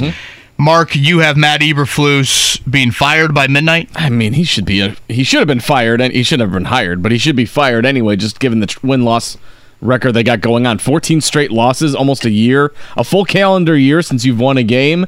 And then just his press conferences are just laughably bad at this point. Uh, I mean, he, t- he he literally played 20 questions the other day in, in responses to Chase Claypool because he didn't just say, you know what, he's not with the team, we're going to move on. Instead, he was just answering every question. It was 20, I'm not kidding, 20 questions, six and a half minutes of Chase Claypool questions. Any other coach would nip that in the bud and say, hey, he's not here, let's move on. Not Matt And now Eberflus. Claypool is out for tonight, right? Oh yeah, they He's- sent him he's- home. Yeah, he's he's inactive. He's not even at, being asked to come with the team anymore. More so. que- more questions than catches for Claypool right a now. couple other week What a- five what a- notes. You took that 32nd overall pick and you just lit it on fire. Uh, it is the first week of byes here in the NFL season, so check your fantasy lineups for that. Browns, Chargers, Seahawks, and Bucs all on byes. We'll get Bills and Jags in London. That is 9:30 coming up. Back-to-back London games for Jacksonville, and as we talked about, Cowboys 49ers, the big marquee matchup Sunday night football. Uh, two undefeated and two winless. That's right. Mm-hmm. Eagles 49ers undefeated, and then Bears Panthers. You better believe it. Yeah, and the toilet bowl this week is what? Jets and Broncos, even Bengals and Cardinals. I love the toilet bowls. One's at 405, the other 425. Let's go. Jets and Broncos, that has to be Nance. Nance and Romo. They got the Broncos and Jets. Spero Dedes, Colts Titans. Spero time. It's a here matter of time. In the AFC South. Spero and Archuleta coming up. All right, on the other side, Scott Agness recapping Pacers' start to training. Couple different. Life is so much more than a diagnosis. It's about sharing time with those you love, hanging with friends who lift you up, and experiencing all those moments that bring you joy. All hits, no skips. Learn more about Kisqali ribociclib 200 milligrams at kisqali.com and talk to your doctor to see if Kaskali is right for you. So long live singing to the oldies, jamming out to something new, and everything in between. Different reminders. We're getting you ready for Colts and Titans. Reminder Sunday, 9 a.m. All the pregame coverage, play by play, post game. It's all right here on The Fan. A couple different reminders as well. Turron Davenport will join us coming up in a half an hour. He'll talk uh, everything Titans as we get you ready for Sunday. All right, let's jump to the Payless Liquors hotline. Scott Agness joins us, Fieldhouse Files. We're talking some Pacers on this Thursday. Scott, good morning. How are you, sir? Yeah, good morning, Andy. All good here. It's nice to get rolling again and have some uh, legitimate basketball to talk. Yeah, no, I mean, I, am excited. I'm all jacked up. I was looking at your Twitter feed. Larry Bird was in the house uh, for the what the first practice there for the Pacers. Uh, could Larry Bird and Buddy Hield, if I put him on the three point line, what do you think? Whoa! Right now, I mean, it's a big. This is big time. One guy's forty some odd percent, and the other one's Larry Bird. Who wins? Come on, right now. I think Larry would tell you Buddy's got him easily now. But Would he? I have no doubt that probably Larry could beat a couple of the players. I'm guessing he could probably still hold his own. But um, Buddy's the best shooter on this team and uh, is doing it at a high rate. He's the first guy to ring the bell each day, which means you've made at least 20 of 25 shots. So I'll give it to the guy who's still playing and still looking sharp in Buddy. Do we know who rings the bell second on the team? You may not know. I'm just asking. Since you mentioned it, I was wondering who rings it second. Any idea, or is it just one guy per Uh, per well, per practice? This is one of those little nuances, little things that I keep track of every single day. Yesterday it was Ben Mather. Actually, Okay. both days Ben Mather twice, uh, both times finished second. Scott, is is Larry like? Does he have any title with the team? And I mean, it just seems like kind of an open door policy, obviously. But is there a consultant role? I, I kind of forget where we are at with Larry Bird. Yes, he's back on as a consultant. If you remember last July, uh, he went off. I, I reported how he, he kind of went off the books. He was no longer employed by the franchise. Um, I even got Kevin on the record talking about how, I I mean, like you were kind of referencing, he's an asset. If if they ever need anything, or vice versa, or whatever, they know they can call him. But um, he was no longer in that consultant role. Then we saw him return for pre-draft workouts, which I was always told was one of his favorite things. He was there, uh, so that would have been back in May, and then Rick Carlisle told me, no, he's now back in a consultant role. So that's where that stands, and this is the first time we've seen him since pre-draft workouts, and it, it was fantastic. When we walked in there, Myles Turner, the only guy left on the team that he drafted, that he was team president for, they struck up a long conversation. Later on, several players just came o- over and shook his hand, like Oscar Tshiebwe. Uh, you had a good interaction with, of course, the face of the team and Tyrese Halliburton. So, it, it, it, because of who he is and the kind of the stature he still carries, uh, I mean, it, it's pretty cool to see him there and interacting with everyone. And on top of that, now it was two courts away, but he looked good. He looked in good health. He, you know, he looked comfortable. So that's all good things. Again, Scott Agness with us here from Fieldhouse Files. Pacers training camp underway. They're actually going to board a plane here and on Saturday for the first preseason game coming up Sunday night Yeah. in, Memphis. Scott, I want to go a little bit away from maybe the starting lineup, but two very intriguing guys in, in different ways. What do you or how do you envision the roles this upcoming season for Andrew Nembhard and uh, TJ McConnell? Yeah, that's one of those that's going to be fascinating to watch. I think Andrew Nembhard's your backup point guard, KB. I do. Uh, he's getting right now. He's getting more of those reps in part because, uh, according to Carlisle, uh, T.J. McConnell suffered a, a a minor ankle injury last week, but based on photos the team posted yesterday, he he he was active in live action. But for even to forget all that, I mean, the, again for the second year in a row, the number one player people single out is Andrew Nembhard, his development, uh, what he's able to do, and and how sharp he looks. So I, I think he's going to get the majority of minutes, and that's why TJ McConnell seems kind of like the odd man out. Although, keep in mind too, how many times have you needed that third third point guard? Well, plus Uh, Nembhard could play off the ball if that. you'd like to, right? Yeah, yeah, absolutely. You could see some of uh, you know something like T.J. McConnell and Andrew Nembhard in the backcourt, but I think they want to get bigger. Um, and also, then if you go down the line, then there's a trickle down effect, right? So if those two play together.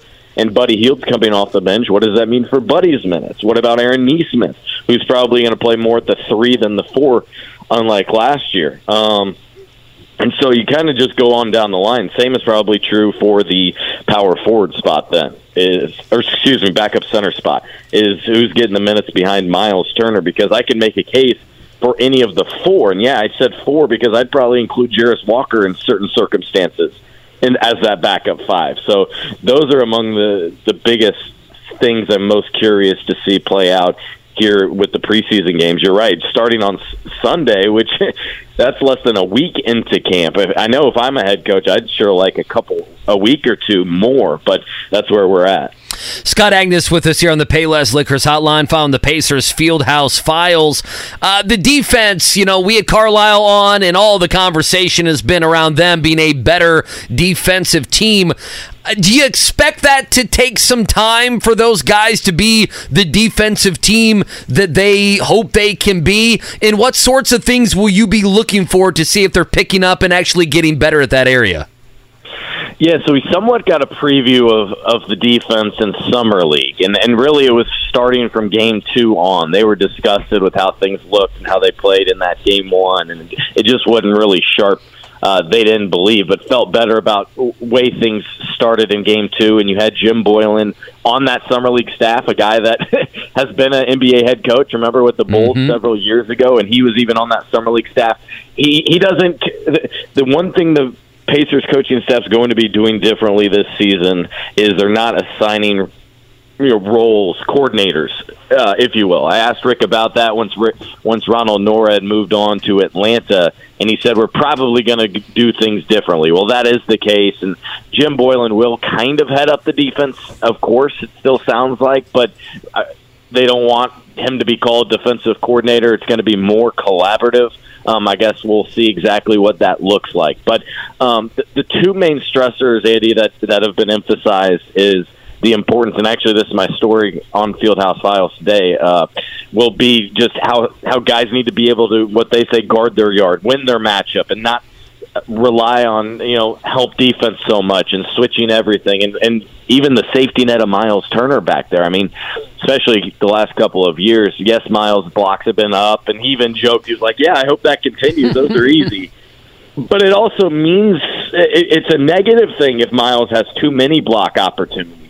It means they're needing him in the last line of defense too often. So it starts with that point of attack defense, locking in on your man, and then and then being accountable to yourself, to your teammates, to the team's defense. And so um, that's what they've been working on. And in fact, each day they're kind of having this one-on-one battle uh, to try to see who can win the, win the the matchup there. And it kind of reminds me of the fun King of the Courts that at least I became familiar with back in 2014 with USA Basketball and such, where after practice you tried to see you know, who could hold their own against the elites. It was Paul George. It was James Harden. It was Kevin Durant battling.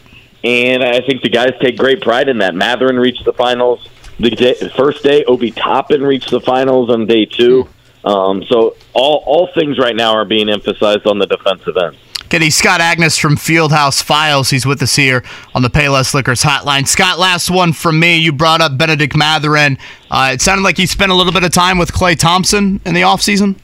Yeah, they do. They share. He shares a uh, trainer, and so that's the obvious connection that kind of got them set up. But uh, yeah, he he said he was asking him a ton of questions about shooting, and the one thing, biggest thing, KB, that he took away was how every shot of Klay Thompson is the same. Doesn't matter where it is.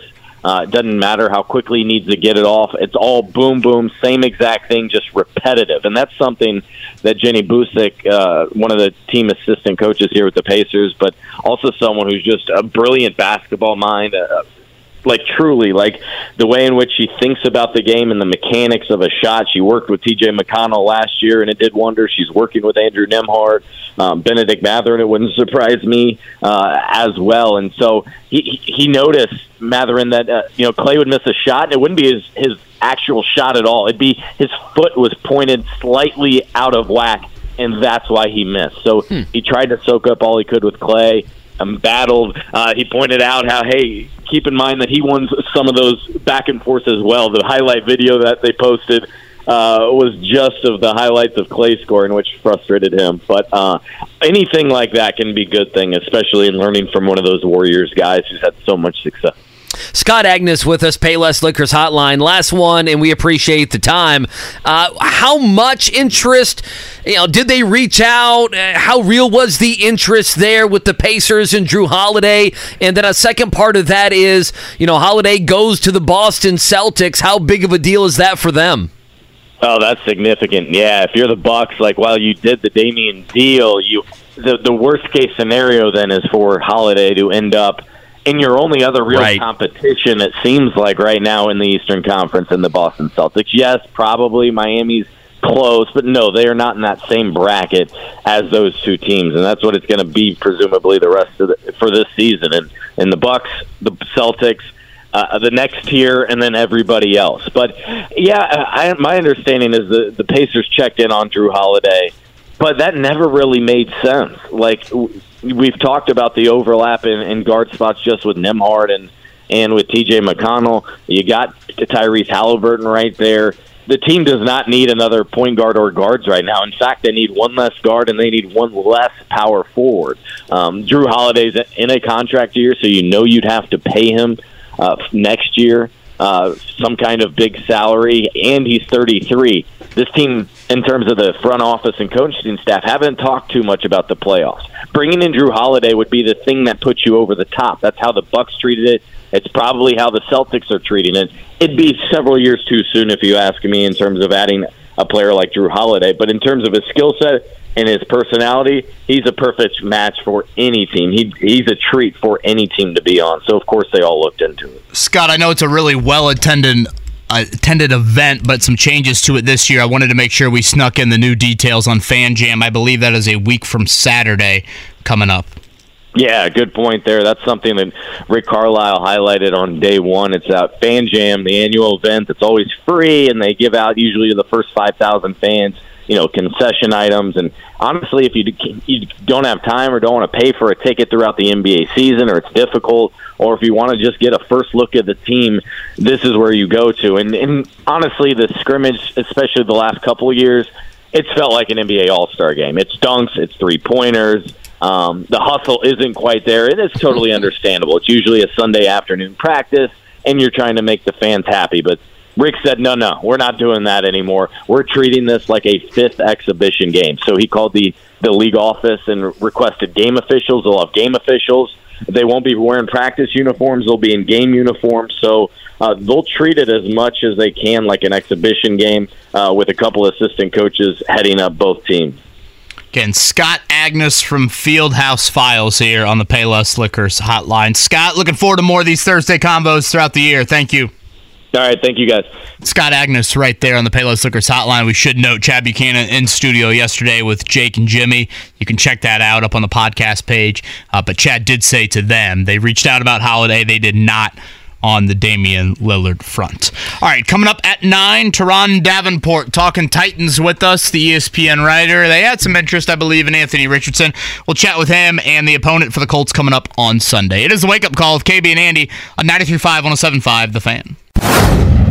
Yeah, a bit of fun show, man. Turron Davenport will join us in about 10 minutes. We'll talk some Titans with him. Wake up call, KB and Andy. I, go find us on the podcast center. Some good stuff. Uh, JT wise. Will he play? Will he not play? What are the Tennessee Titans? The rivalry there with the Colts. A lot of good stuff today. So find it at 1075thefan.com or wherever you get your podcast. Dial up the YouTube and much more. Now, you whispered to me and Mark that you got an email from somebody, okay? Whispered, oh boy. You, you whisper like Kirk Sounds a bit seductive. Like Kirk Herbstreit whispered to the Denver Bronco fans last year.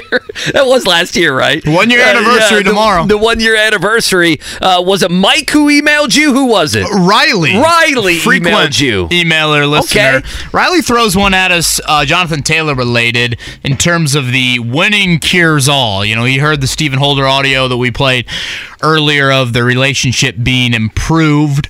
Um, and basically, what he's getting at is uh, the Colts didn't want to give out a contract off the four win team, but if they're on track to prove that they're a playoff team, maybe the Colts are more willing to talk an extension. And then he says on JT's side, not only did he want an extension, but part of him wanted wanting out was also to be uh, not on a rebuild team. If they're winning sooner, maybe JT is more apt to stay and help win. Mm-hmm. Love the show. Thank you, Riley, for Thank that. you, Riley. Thoughts there, Andy? Yeah. Okay. So you have two th- two thoughts. Number one, you have always been guarded against. Hey. Winning this year would be nice, but is it a mirage? You see teams pop up, uh, they make a playoff run, and then you know it's not it, it's not built uh, it- it's not built to continue to be an offensive um, or to be a playoff team. I hate to go to the Giants, but they're the perfect example. They thought they had a Jets playoff last year? Yeah, the Jets. They thought they had a play. You know, a couple teams thought, hey, we're a playoff team. They go out, they sign some guys. You come back the year after, you're feeling good, and it doesn't happen. Uh, as far pay, as as for paying the guys, that would be listen. That would be the thing. Daniel Jones got a lot of money, and he looks like one of the worst quarterbacks in the NFL. Help me here if there's another. There are NFL teams that do this. You know, you have an okay year, a couple okay years, then boom, you jump off, and you know they're thinking, okay, now it's time to pay you. I mean, that would be it. So if the you know the Colts kind of made a run here, would you feel like it's a run that is substantial that can go the next year and the next year, and you're just going to continue to build and get better from that point, or is it a mirage? And I think that's the difficult thing, and it's going to be difficult in the AFC South as well if all these teams continue to be right around 500. Well, and I would say the question to Riley there, Andy, for me is, gosh, we just need to hear from Jonathan Taylor. You know, I mean, we, we don't know Taylor's line of thinking. I, I tend to think he doesn't have as much frustration or worry about a rebuild or oh my gosh, they're two and 2 Uh, well, I didn't think they'd be two. I, I, two and two to me after four games is not the most shocking thing. I mean, that's that's what I thought they'd be at. I do think if you look at the 16 quarters they've played, I think it's better quality of football than what I thought they'd be. But two and two through the first four is what I I had them pegged at. Um, I think Taylor simply wanted to be compensated before the end of his rookie deal. That eh, just point blank period. I think that's exactly what it is. Does all of a sudden the Colts starting to win a little bit more and Taylor, let's say he comes back and has a month of success, does he get an extension in November like Grover Stewart did a couple years mm-hmm. ago? Or does this again continue to play out to the end of the year? I tend to think it'll play out at the end of the year. I, I don't I'll believe it when I see it. The Colts wanting to give him a multi-year extension. Um, so I'm not. I'm not sure if I'm all there on like the two and two winning cures all. Taylor's watching from the sidelines and thinking, "Oh man, that looks fun." Like this and that. But again, this is me projecting Jonathan Taylor's We- thoughts. When we haven't heard anything, yeah, We haven't heard from him in anything four months. I, I think, and we got to take a break. But I think what has changed here is that Indianapolis was not seen as a as maybe the best case scenario for him. And when you do win I've games, broken the microphone. uh, you know that's the That's like first. four times this year. That's the You've done that. That's the first time I've seen that happen in this studio. And Welcome, I've- Andy. And I've been in radio studios and I've seen that happen just about. just Should I about screw it every back show. together right here? Oh yeah, screw it back together. The All right. YouTube audience would love that. Okay. Big numbers on the YouTube stream. Last thing, it, it was the Colts winning. I asked when they were two and one. It was a nine o'clock hour, the Monday, the reaction Monday after Baltimore. I said, "Hey, what do you think JT thinks? Uh, you know what? Is, is what do you think? I mean, hey, they're winning games, and it's a running team, it's a running coach, uh, and the NFL. You know, no one was exactly trying to get him. I think what's changed in the first four and a half weeks is the Colts, if not the best place, one of the better places for him to get his money somewhere. And we did not think that was going to be the case in the offseason. Jordan throws this out there. Winning now and making the playoffs could show promise to free agent weapons for Richardson. Far more likely to lure a stud wide receiver winning now rather than four But you wins. don't overpay Pittman. That's kind of the point I thought to Riley. Yeah, Is it- because you make it, you don't give him number one wide receiver I think money. Jordan's point is interesting. Do stud wideouts hit free agency anymore? No. And It's a trade for I him. guess you have to look at it twofold. If you obviously win, you are more attractive theoretically to those wideouts, or if you lose more, are- you higher up in the draft to get you know insert your wideout here? Obviously, Marvin Harrison Jr. All right, on the other side, it's Ron Davenport talking. T- Life is so much more than a diagnosis. It's about sharing time with those you love, hanging with friends who lift you up, and experiencing all those moments that bring you joy. All hits, no skips. Learn more about Kisqali ribociclib 200 milligrams at kisqali.com and talk to your doctor to see if Kisqali is right for you. So long live singing to the oldies, jamming out to something new, and everything in between.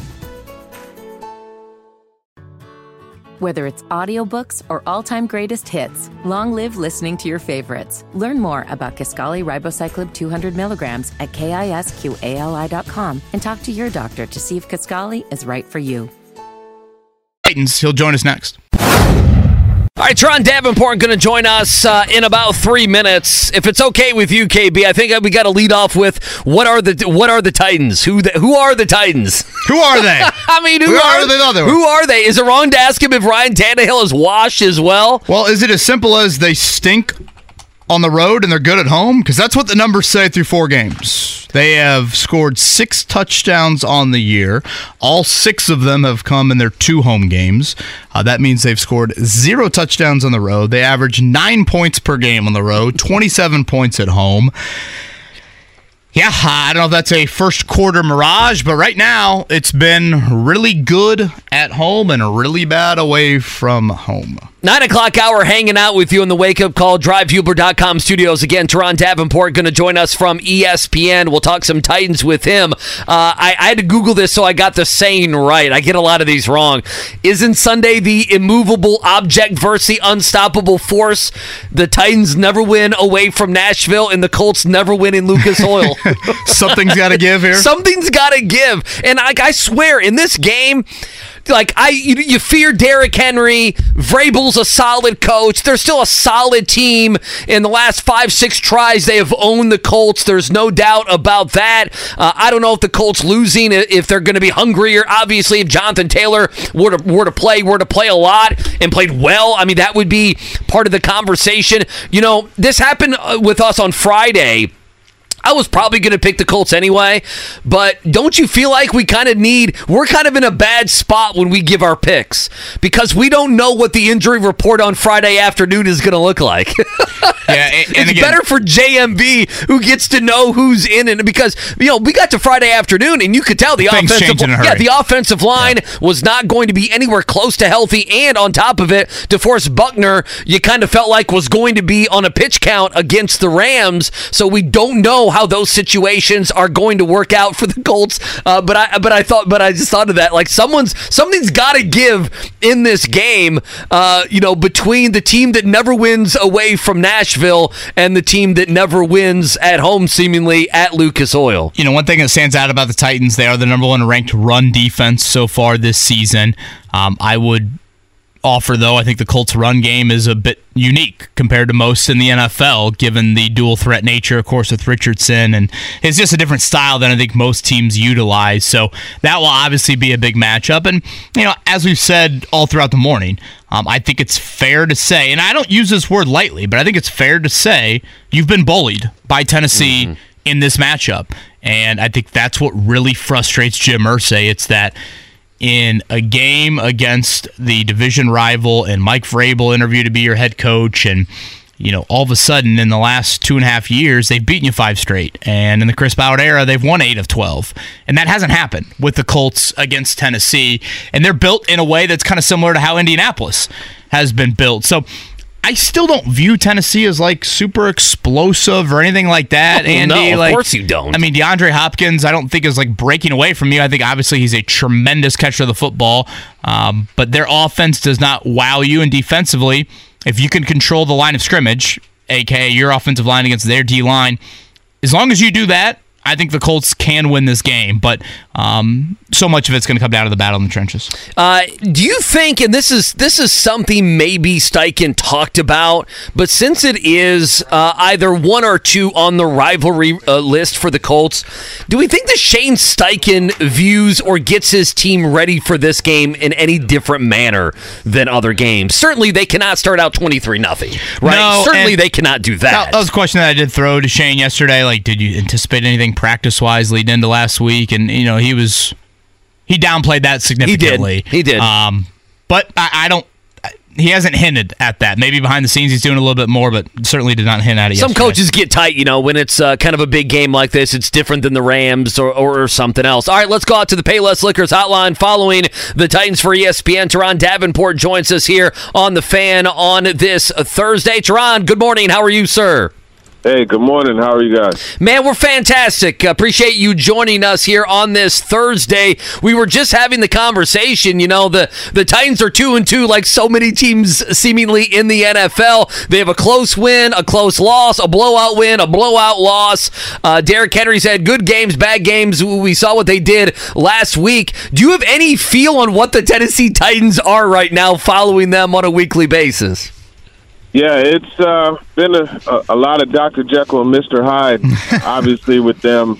You know, to, to lose 27 3 and then win 27 3, it, it's been up and down. I, I think the Titans are a team that needs everything to go right in order to win. That's kind of the, the best way to put it.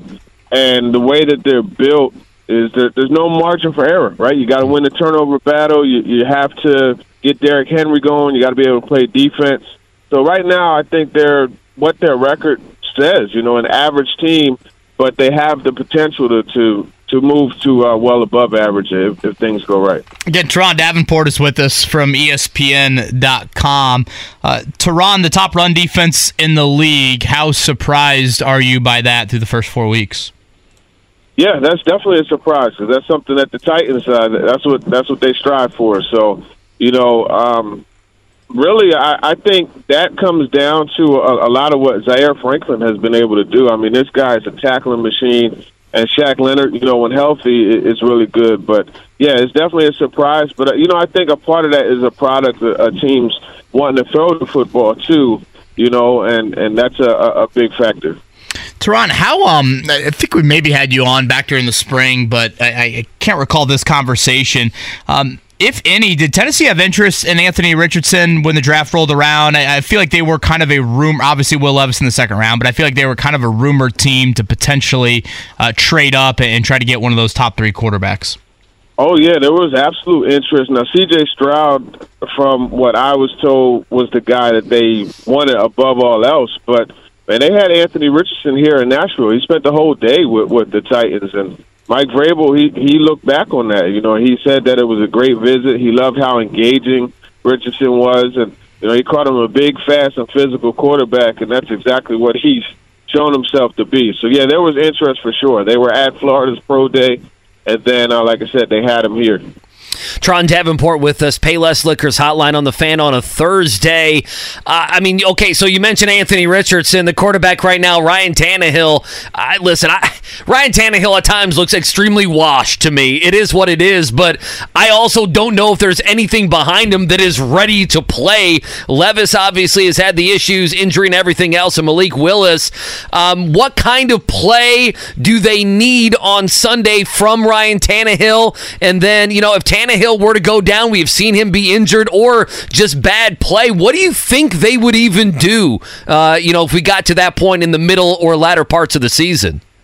Yeah, I mean, it depends how bad you're talking. I, I personally believe Tannehill is going to be the quarterback for pretty much the, the whole season. You know, unless things really fall off off the rails. But the way Tannehill needs to play in this game is continue to do what he's he's done. Right, one thing that he has shown he could do this season is push the ball down the field. And you got Chris Moore averaging 33.5 yards per catch, which is tops in the league. And Tannehill is at around 9.7 yards per uh, attempt. So, you know, you're looking at a guy who will do that. He needs to make sure he doesn't turn the football over. He also has to move within the pocket, you know, because if DeForest Buckner is, is healthy, you know, he's always a guy that has uh, the ability to impact the quarterback. So Tannehill has to make sure that he could avoid those sacks, you know, and, and buy some extra time to get the ball to the receivers. Is there anything behind him? I mean, Willis, Levis. I mean, is there any confidence in either one of those guys?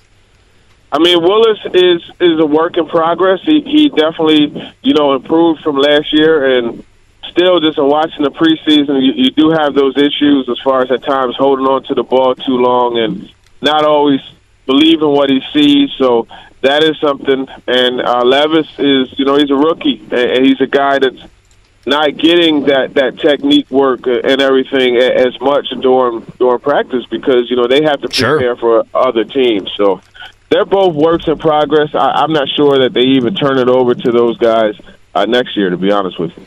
Again, Turron Davenport is with us here from ESPN. Uh, Turron, when this matchup al- always arises, it's probably not a name you get asked about a ton, but what Denico Autry's done in Tennessee continues to stand out to me. I, I felt like he had a really nice run here in Indianapolis and certainly has carried that uh, to, to, to the Titans as well. What has he meant to, I, I would say, one of the better defensive lines uh, out there?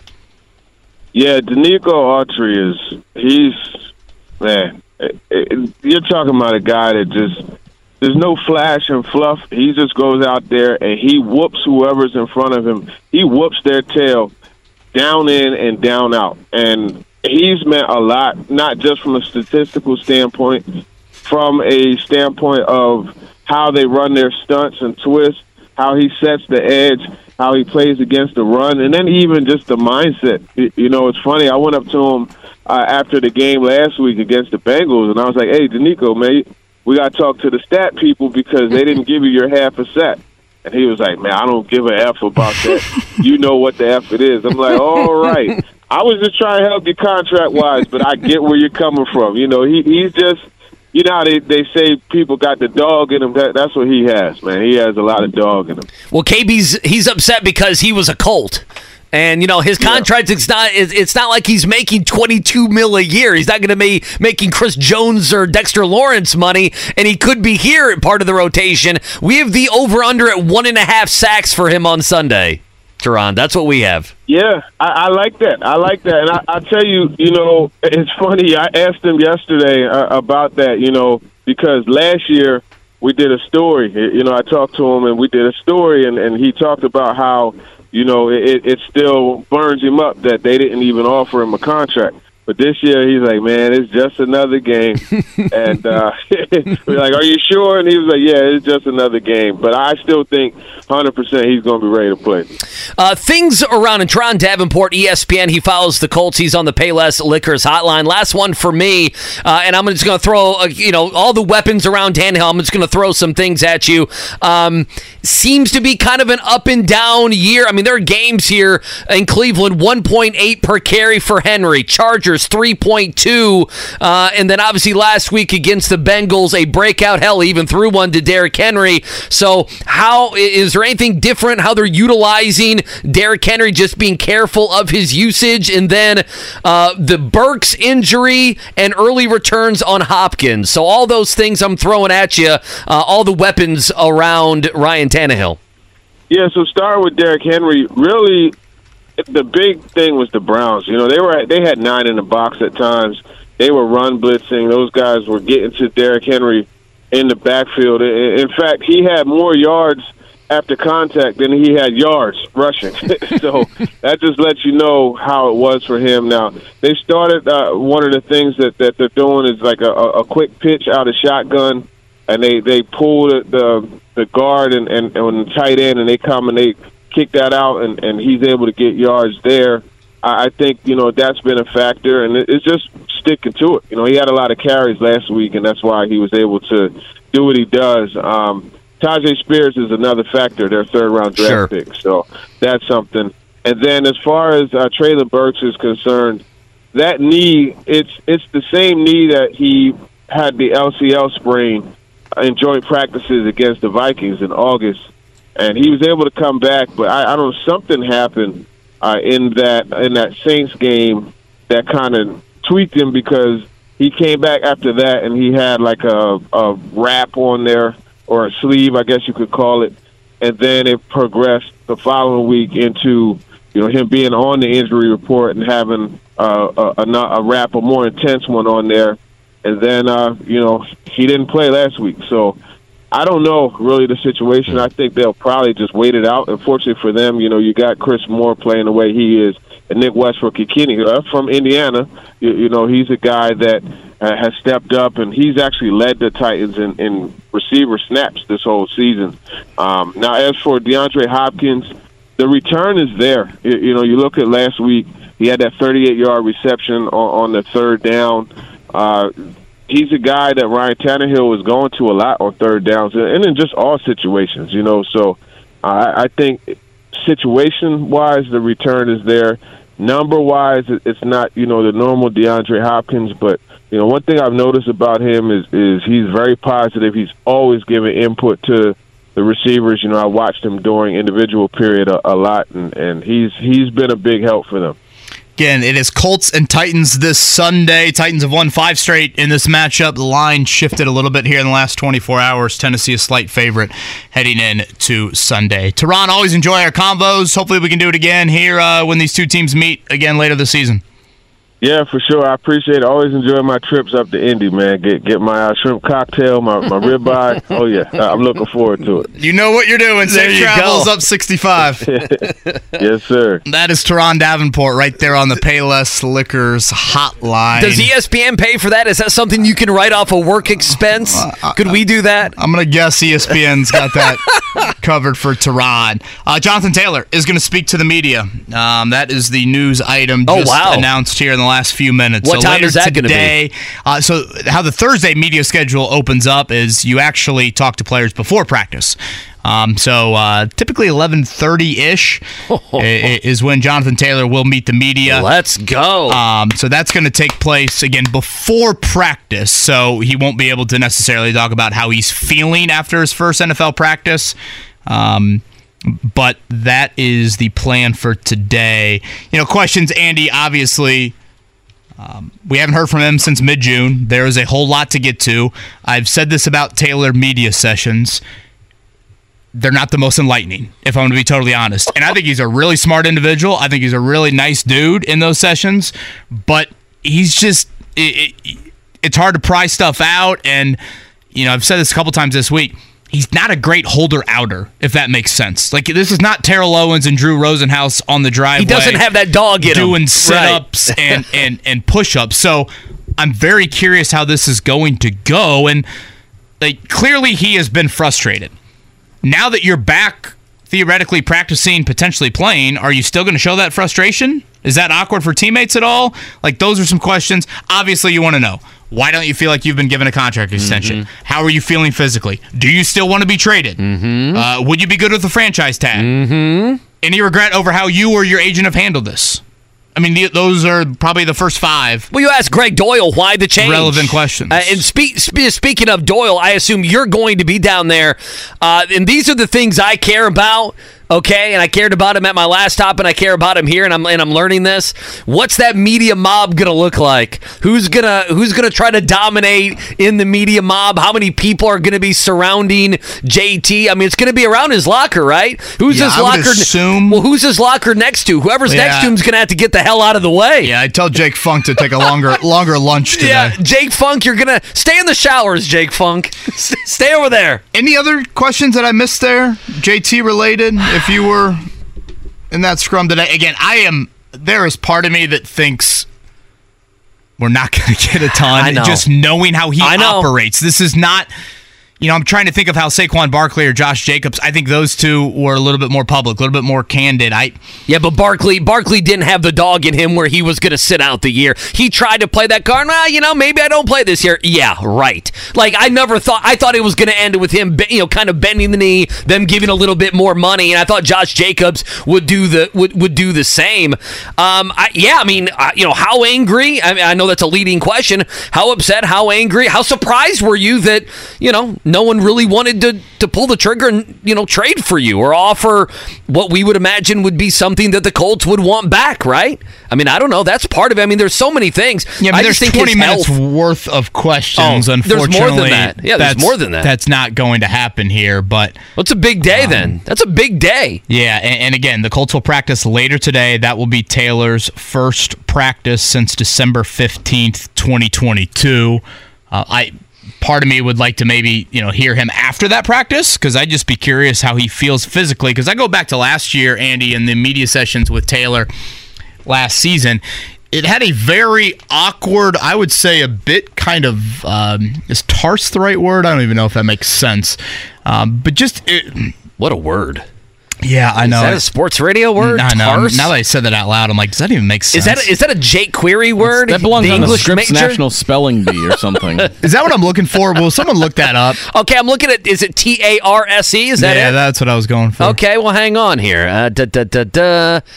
Uh, I don't know. Like it was a bit like rigid. Maybe, Rigid, may- yeah. is that a better word? It, it, it was just it had kind of a tense tone to it, and that was the first time really that we've ever chatted with Taylor about you know where he is at physically. You know, injuries have not been something that he dealt with at all his first two NFL seasons, and even at Wisconsin. So you could tell he was frustrated with his physical state, and maybe he was frustrated that he felt like he was sacrificing some things to play for a bad For a football bad team, right. Um, so I think that's another question. You know, do you feel like you were?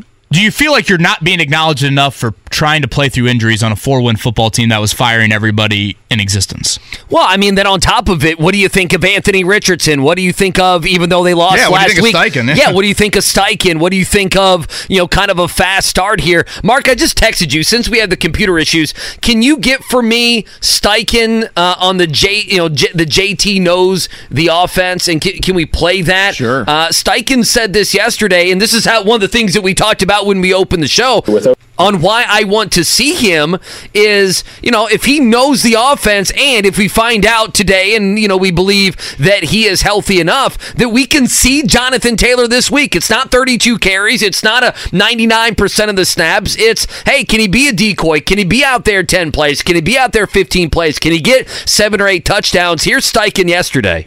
With OTAs and training camp and stuff, being around to the system, obviously the verbiage stuff, he's heard it all. Uh, obviously, in the meetings, getting ready, you know, today and all that stuff. So taking his notes, getting ready, you know, with anything. Obviously, he's been around it. But any anytime you sign a player, right, you sign players on Wednesday that start on Sunday. So, you know, feel good about his mental.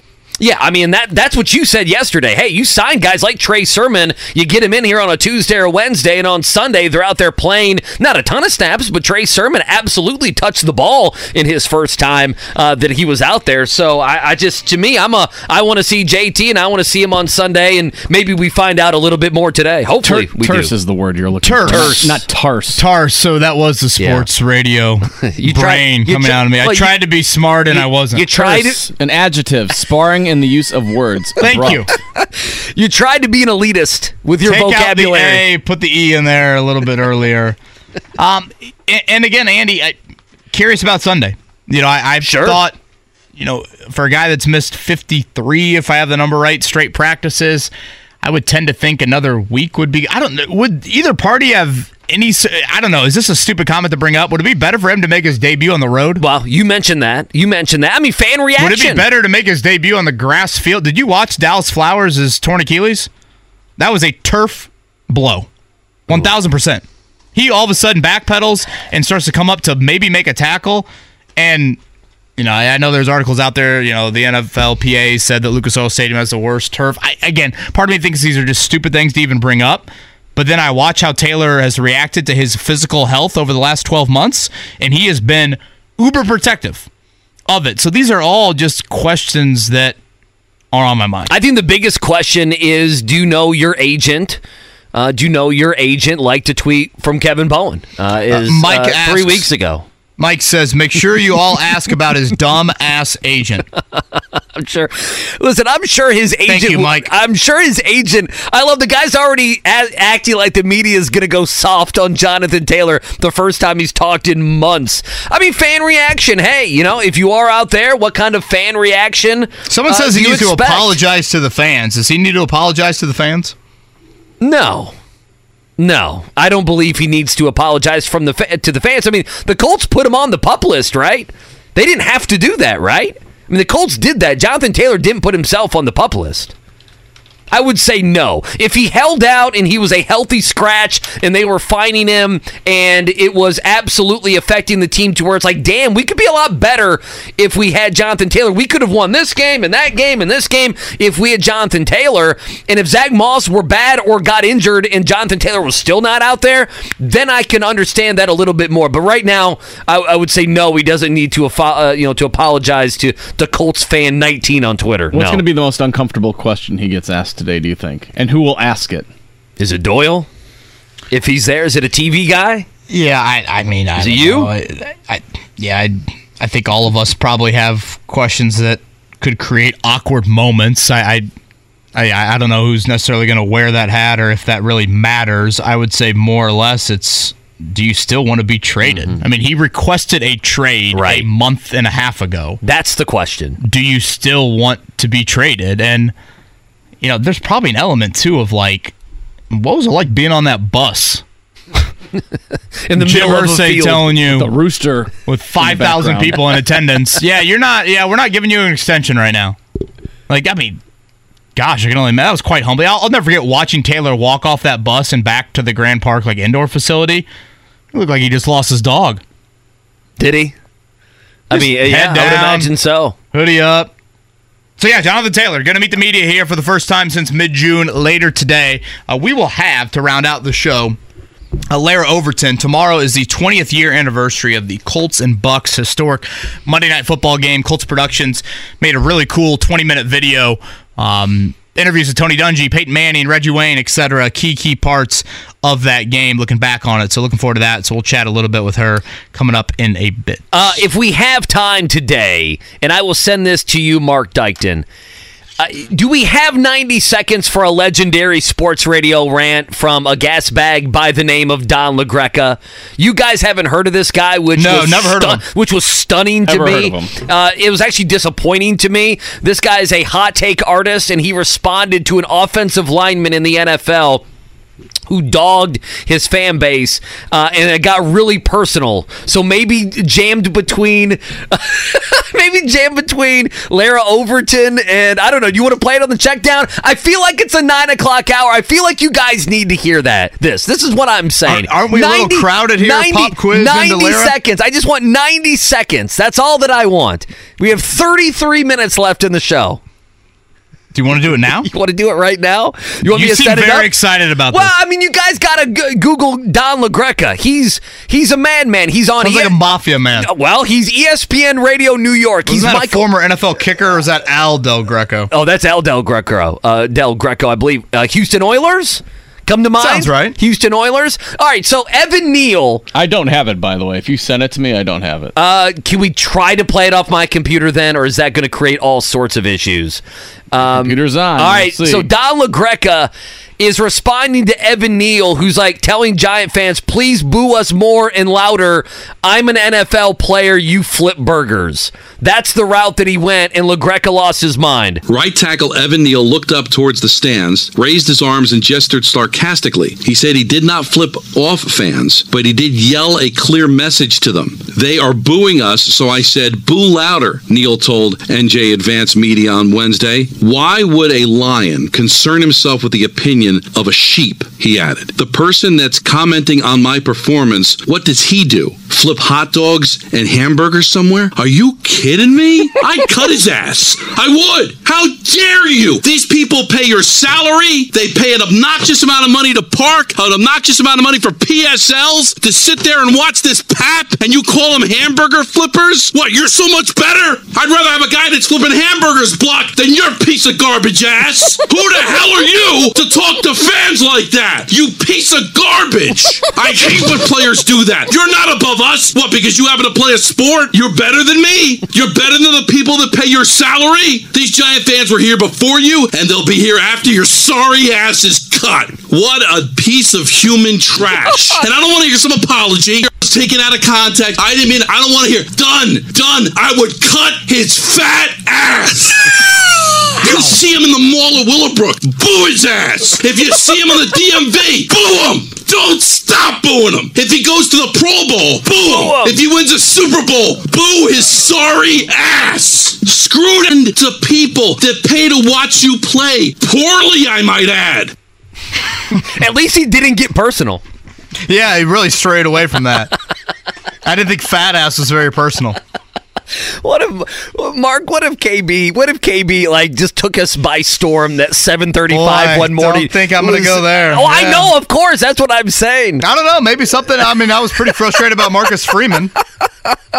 Right tackle Evan Neal looked. Oh man, there we go. Turn my All right, computer down. time It's for a morning check away. down here. Wake up call, There we KB go. Thank you. The Morning Checkdown. Omaha, Omaha, Omaha, Omaha. On 93.5 and 107.5 The Fan. Uh, all right, quickly in baseball, KB will get to the injury report on the Colts, uh, but baseball is set. No baseball today, no baseball tomorrow, because all the series just went two games, the absolute minimum. Phillies 7 1 over the Marlins, Diamondbacks 5 2 over the Brewers, Twins 2 0 over the Jays. I think the Jays scored one run in two games. I think that's what it was. Rangers 7 1 dominating the Rays. They only had, what, 21,000 people, whatever it was, uh, in attendance. So that does set up Orioles, Rangers, Astros, Twins, Braves, Phillies. That'll be a good one. Dodgers, Diamondbacks, all those beginning 1 o'clock on Saturday, right in the middle of your college football Saturday. And again, I'm mad at Major League Baseball with all four sweeps of those three game series. That means tonight, Bears and Commanders stand alone. You're not flipping the TV over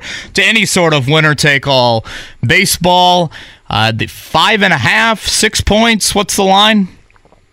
Commanders are favored. I know that. Oh, I thought it was six and a half. Hang on. I thought it was, I got all the way up to six and a half. Where's the game being played?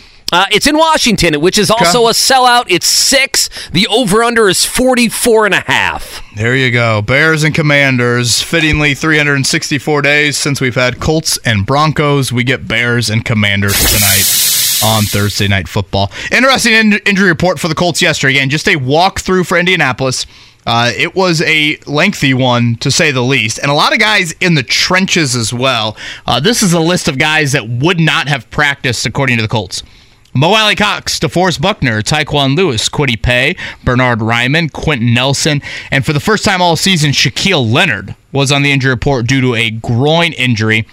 Now, again, Jonathan Taylor, who's scheduled to meet the media here in about, uh, I'd say, a couple hours, um, he was expected to be a full participant in whatever practice they would have had. So that means his first practice should come uh, this afternoon. Uh, coming up here. So uh, that's the Taylor update. The only, I think, other good news from the injury report Ryan Kelly. Um, sounds like he should be back to practice. Again, he has not progressed to this concussion protocol. We're in week three of it. He had a setback in it last week, so we'll see if he can progress through it today. Uh, Boogie Fland getting the uh, uh, every. I, I just I don't know why I want to give this update. All the Indiana coaches are going to be there as they face off against what Kentucky and Arkansas. So a five star recruit, Sheriff Woody, going all in. I like it. Sounds like a pretty good recruiting class could be on the horizon here I for like the it. Hoosiers in 2024. All right, it's time for the pop quiz. We will do that on the other side. 317 239 1070. Pop quiz is next. Life is so much more than a diagnosis.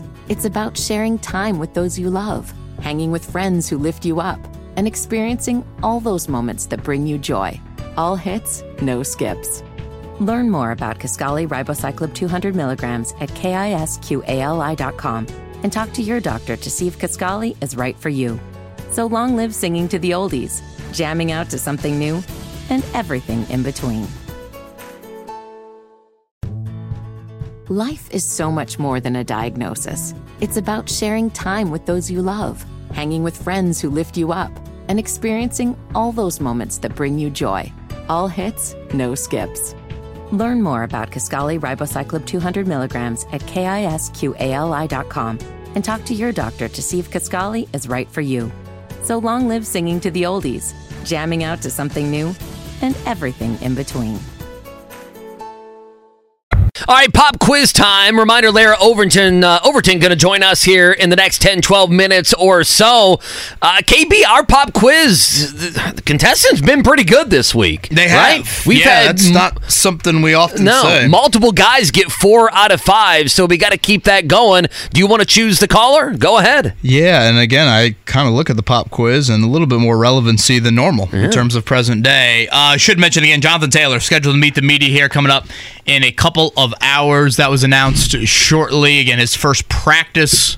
Uh, in 10 months, looking to happen this afternoon. So, certainly we'll keep you updated on that, and Jake and Jimmy and John will have you covered big time on that front. Uh, let's go with what? Number uh, 28 is Taylor, 8 minus 2, uh, 6. Let's go with 6. Derek. Oh my God! I hate to mess up your number today. Good morning, guys. Derek, what's going on, buddy? How are you? Good Was that a morning. good oh my God or a bad oh my God? I don't want to mess up your numbers, Andy. I'm doing good. How's uh, how's uh, One little gas. Little Gas is doing great, man. He wakes up uh, in the middle of the night. Just, I mean, basically just one time is what we're dealing with right now at about two thirty, three o'clock. Sounds like a Uh, dream. uh, Yeah, I mean, right now, I mean, knock on wood, we've had him home since Sunday afternoon. So uh, everything is great. Appreciate you asking. Thank you so much. That's good. Um, Kevin, I don't know how what kind of algebraic equations you did to come up with my number, but okay. when you said, "Oh my God," I got nervous there for, for, for a second. Again, was that a good thing or a bad thing? No, that was a good thing because I don't want to come in here and mess up your streak of all the good guys that came before me this week. Well, we have faith in you. Um, what? It's been kind of three or four for the most part. That's been the answers each week. We've had two guys get four. Four? Yeah, which that's very rare through three shows. Derek, thank you for the call. Thank you for listening. As always, Andy Sweeney, you want to throw number All right, one out? question number one, Derek. The Bears and the Commanders square off tonight on Thursday Night Football. Who leads the all time regular season series? Regular season series. Washington or Chicago? Oh man, it has to be it has to be Washington. All right, here we go. Derek, the Bears and Washington franchise have met in the most lopsided game in the NFL history. By how many points did the Bears beat the then Redskins in the 1940 NFL championship game? The Dolphins almost did this a couple weeks ago. They did. Uh, uh, 65 points, 69 points, 73 points, or 77 points? Has to be sixty nine.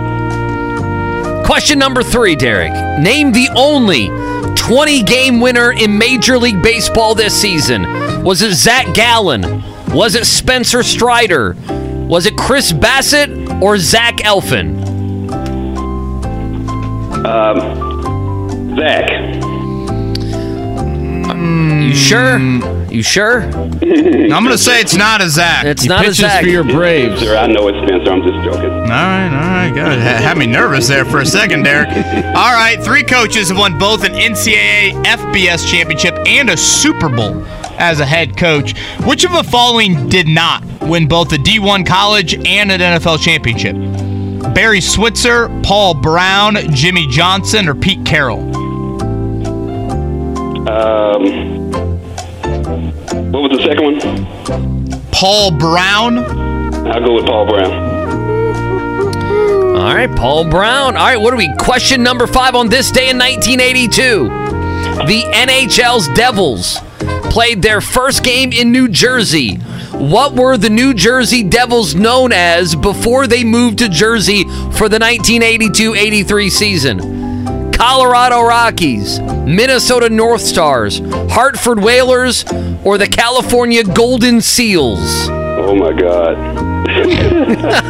you got a 25% chance of getting it right. You and me both, Derek. Yeah, again, Colorado Rockies, Minnesota North, Sto- North Stars, Hartford Whalers, California Golden Seals. I'm gonna go way out on a limb and say California. Derek, you uh, optimistic about your Braves carrying the regular season success into the playoffs? Uh, the hitting's good, unlike last year, but I'm worried about the pitching. But I, I think the hitting will prevail against the Phillies. I hate the Phillies. I really should. do. You should hate the Phillies. I do kind of like in the NL we get the divisional matchups. Yeah. Braves, Phillies. Oh, it's a good then, matchup, yeah. the NL Central It's a not, great matchup. Not represented at all. Then you get the Diamondbacks and the Dodgers. All right, this continued a nice stretch here. Derek, uh, number one was right. Commanders. Uh, three and four. Spencer Strider, twenty game winner. Paul Brown, no D1 college and NFL championship for him. Uh, but the slip ups are two and five, right? Yeah, two and five. It was what seventy three points. It was seventy three nothing. That was the Bears in Washington when they met in the game that everyone remembers in the in the nineteen forties. And then the Devils in nineteen eighty two. They were known as the Colorado Rockies. I had no idea. Derek, thanks as always, man. Good to hear your voice. See you, buddy. Uh, all right, uh, Larry, over to the other side. 20 year anniversary of Colts and Bucs. Cool project that the Colts production team's been working on. We'll talk with Larry about that next.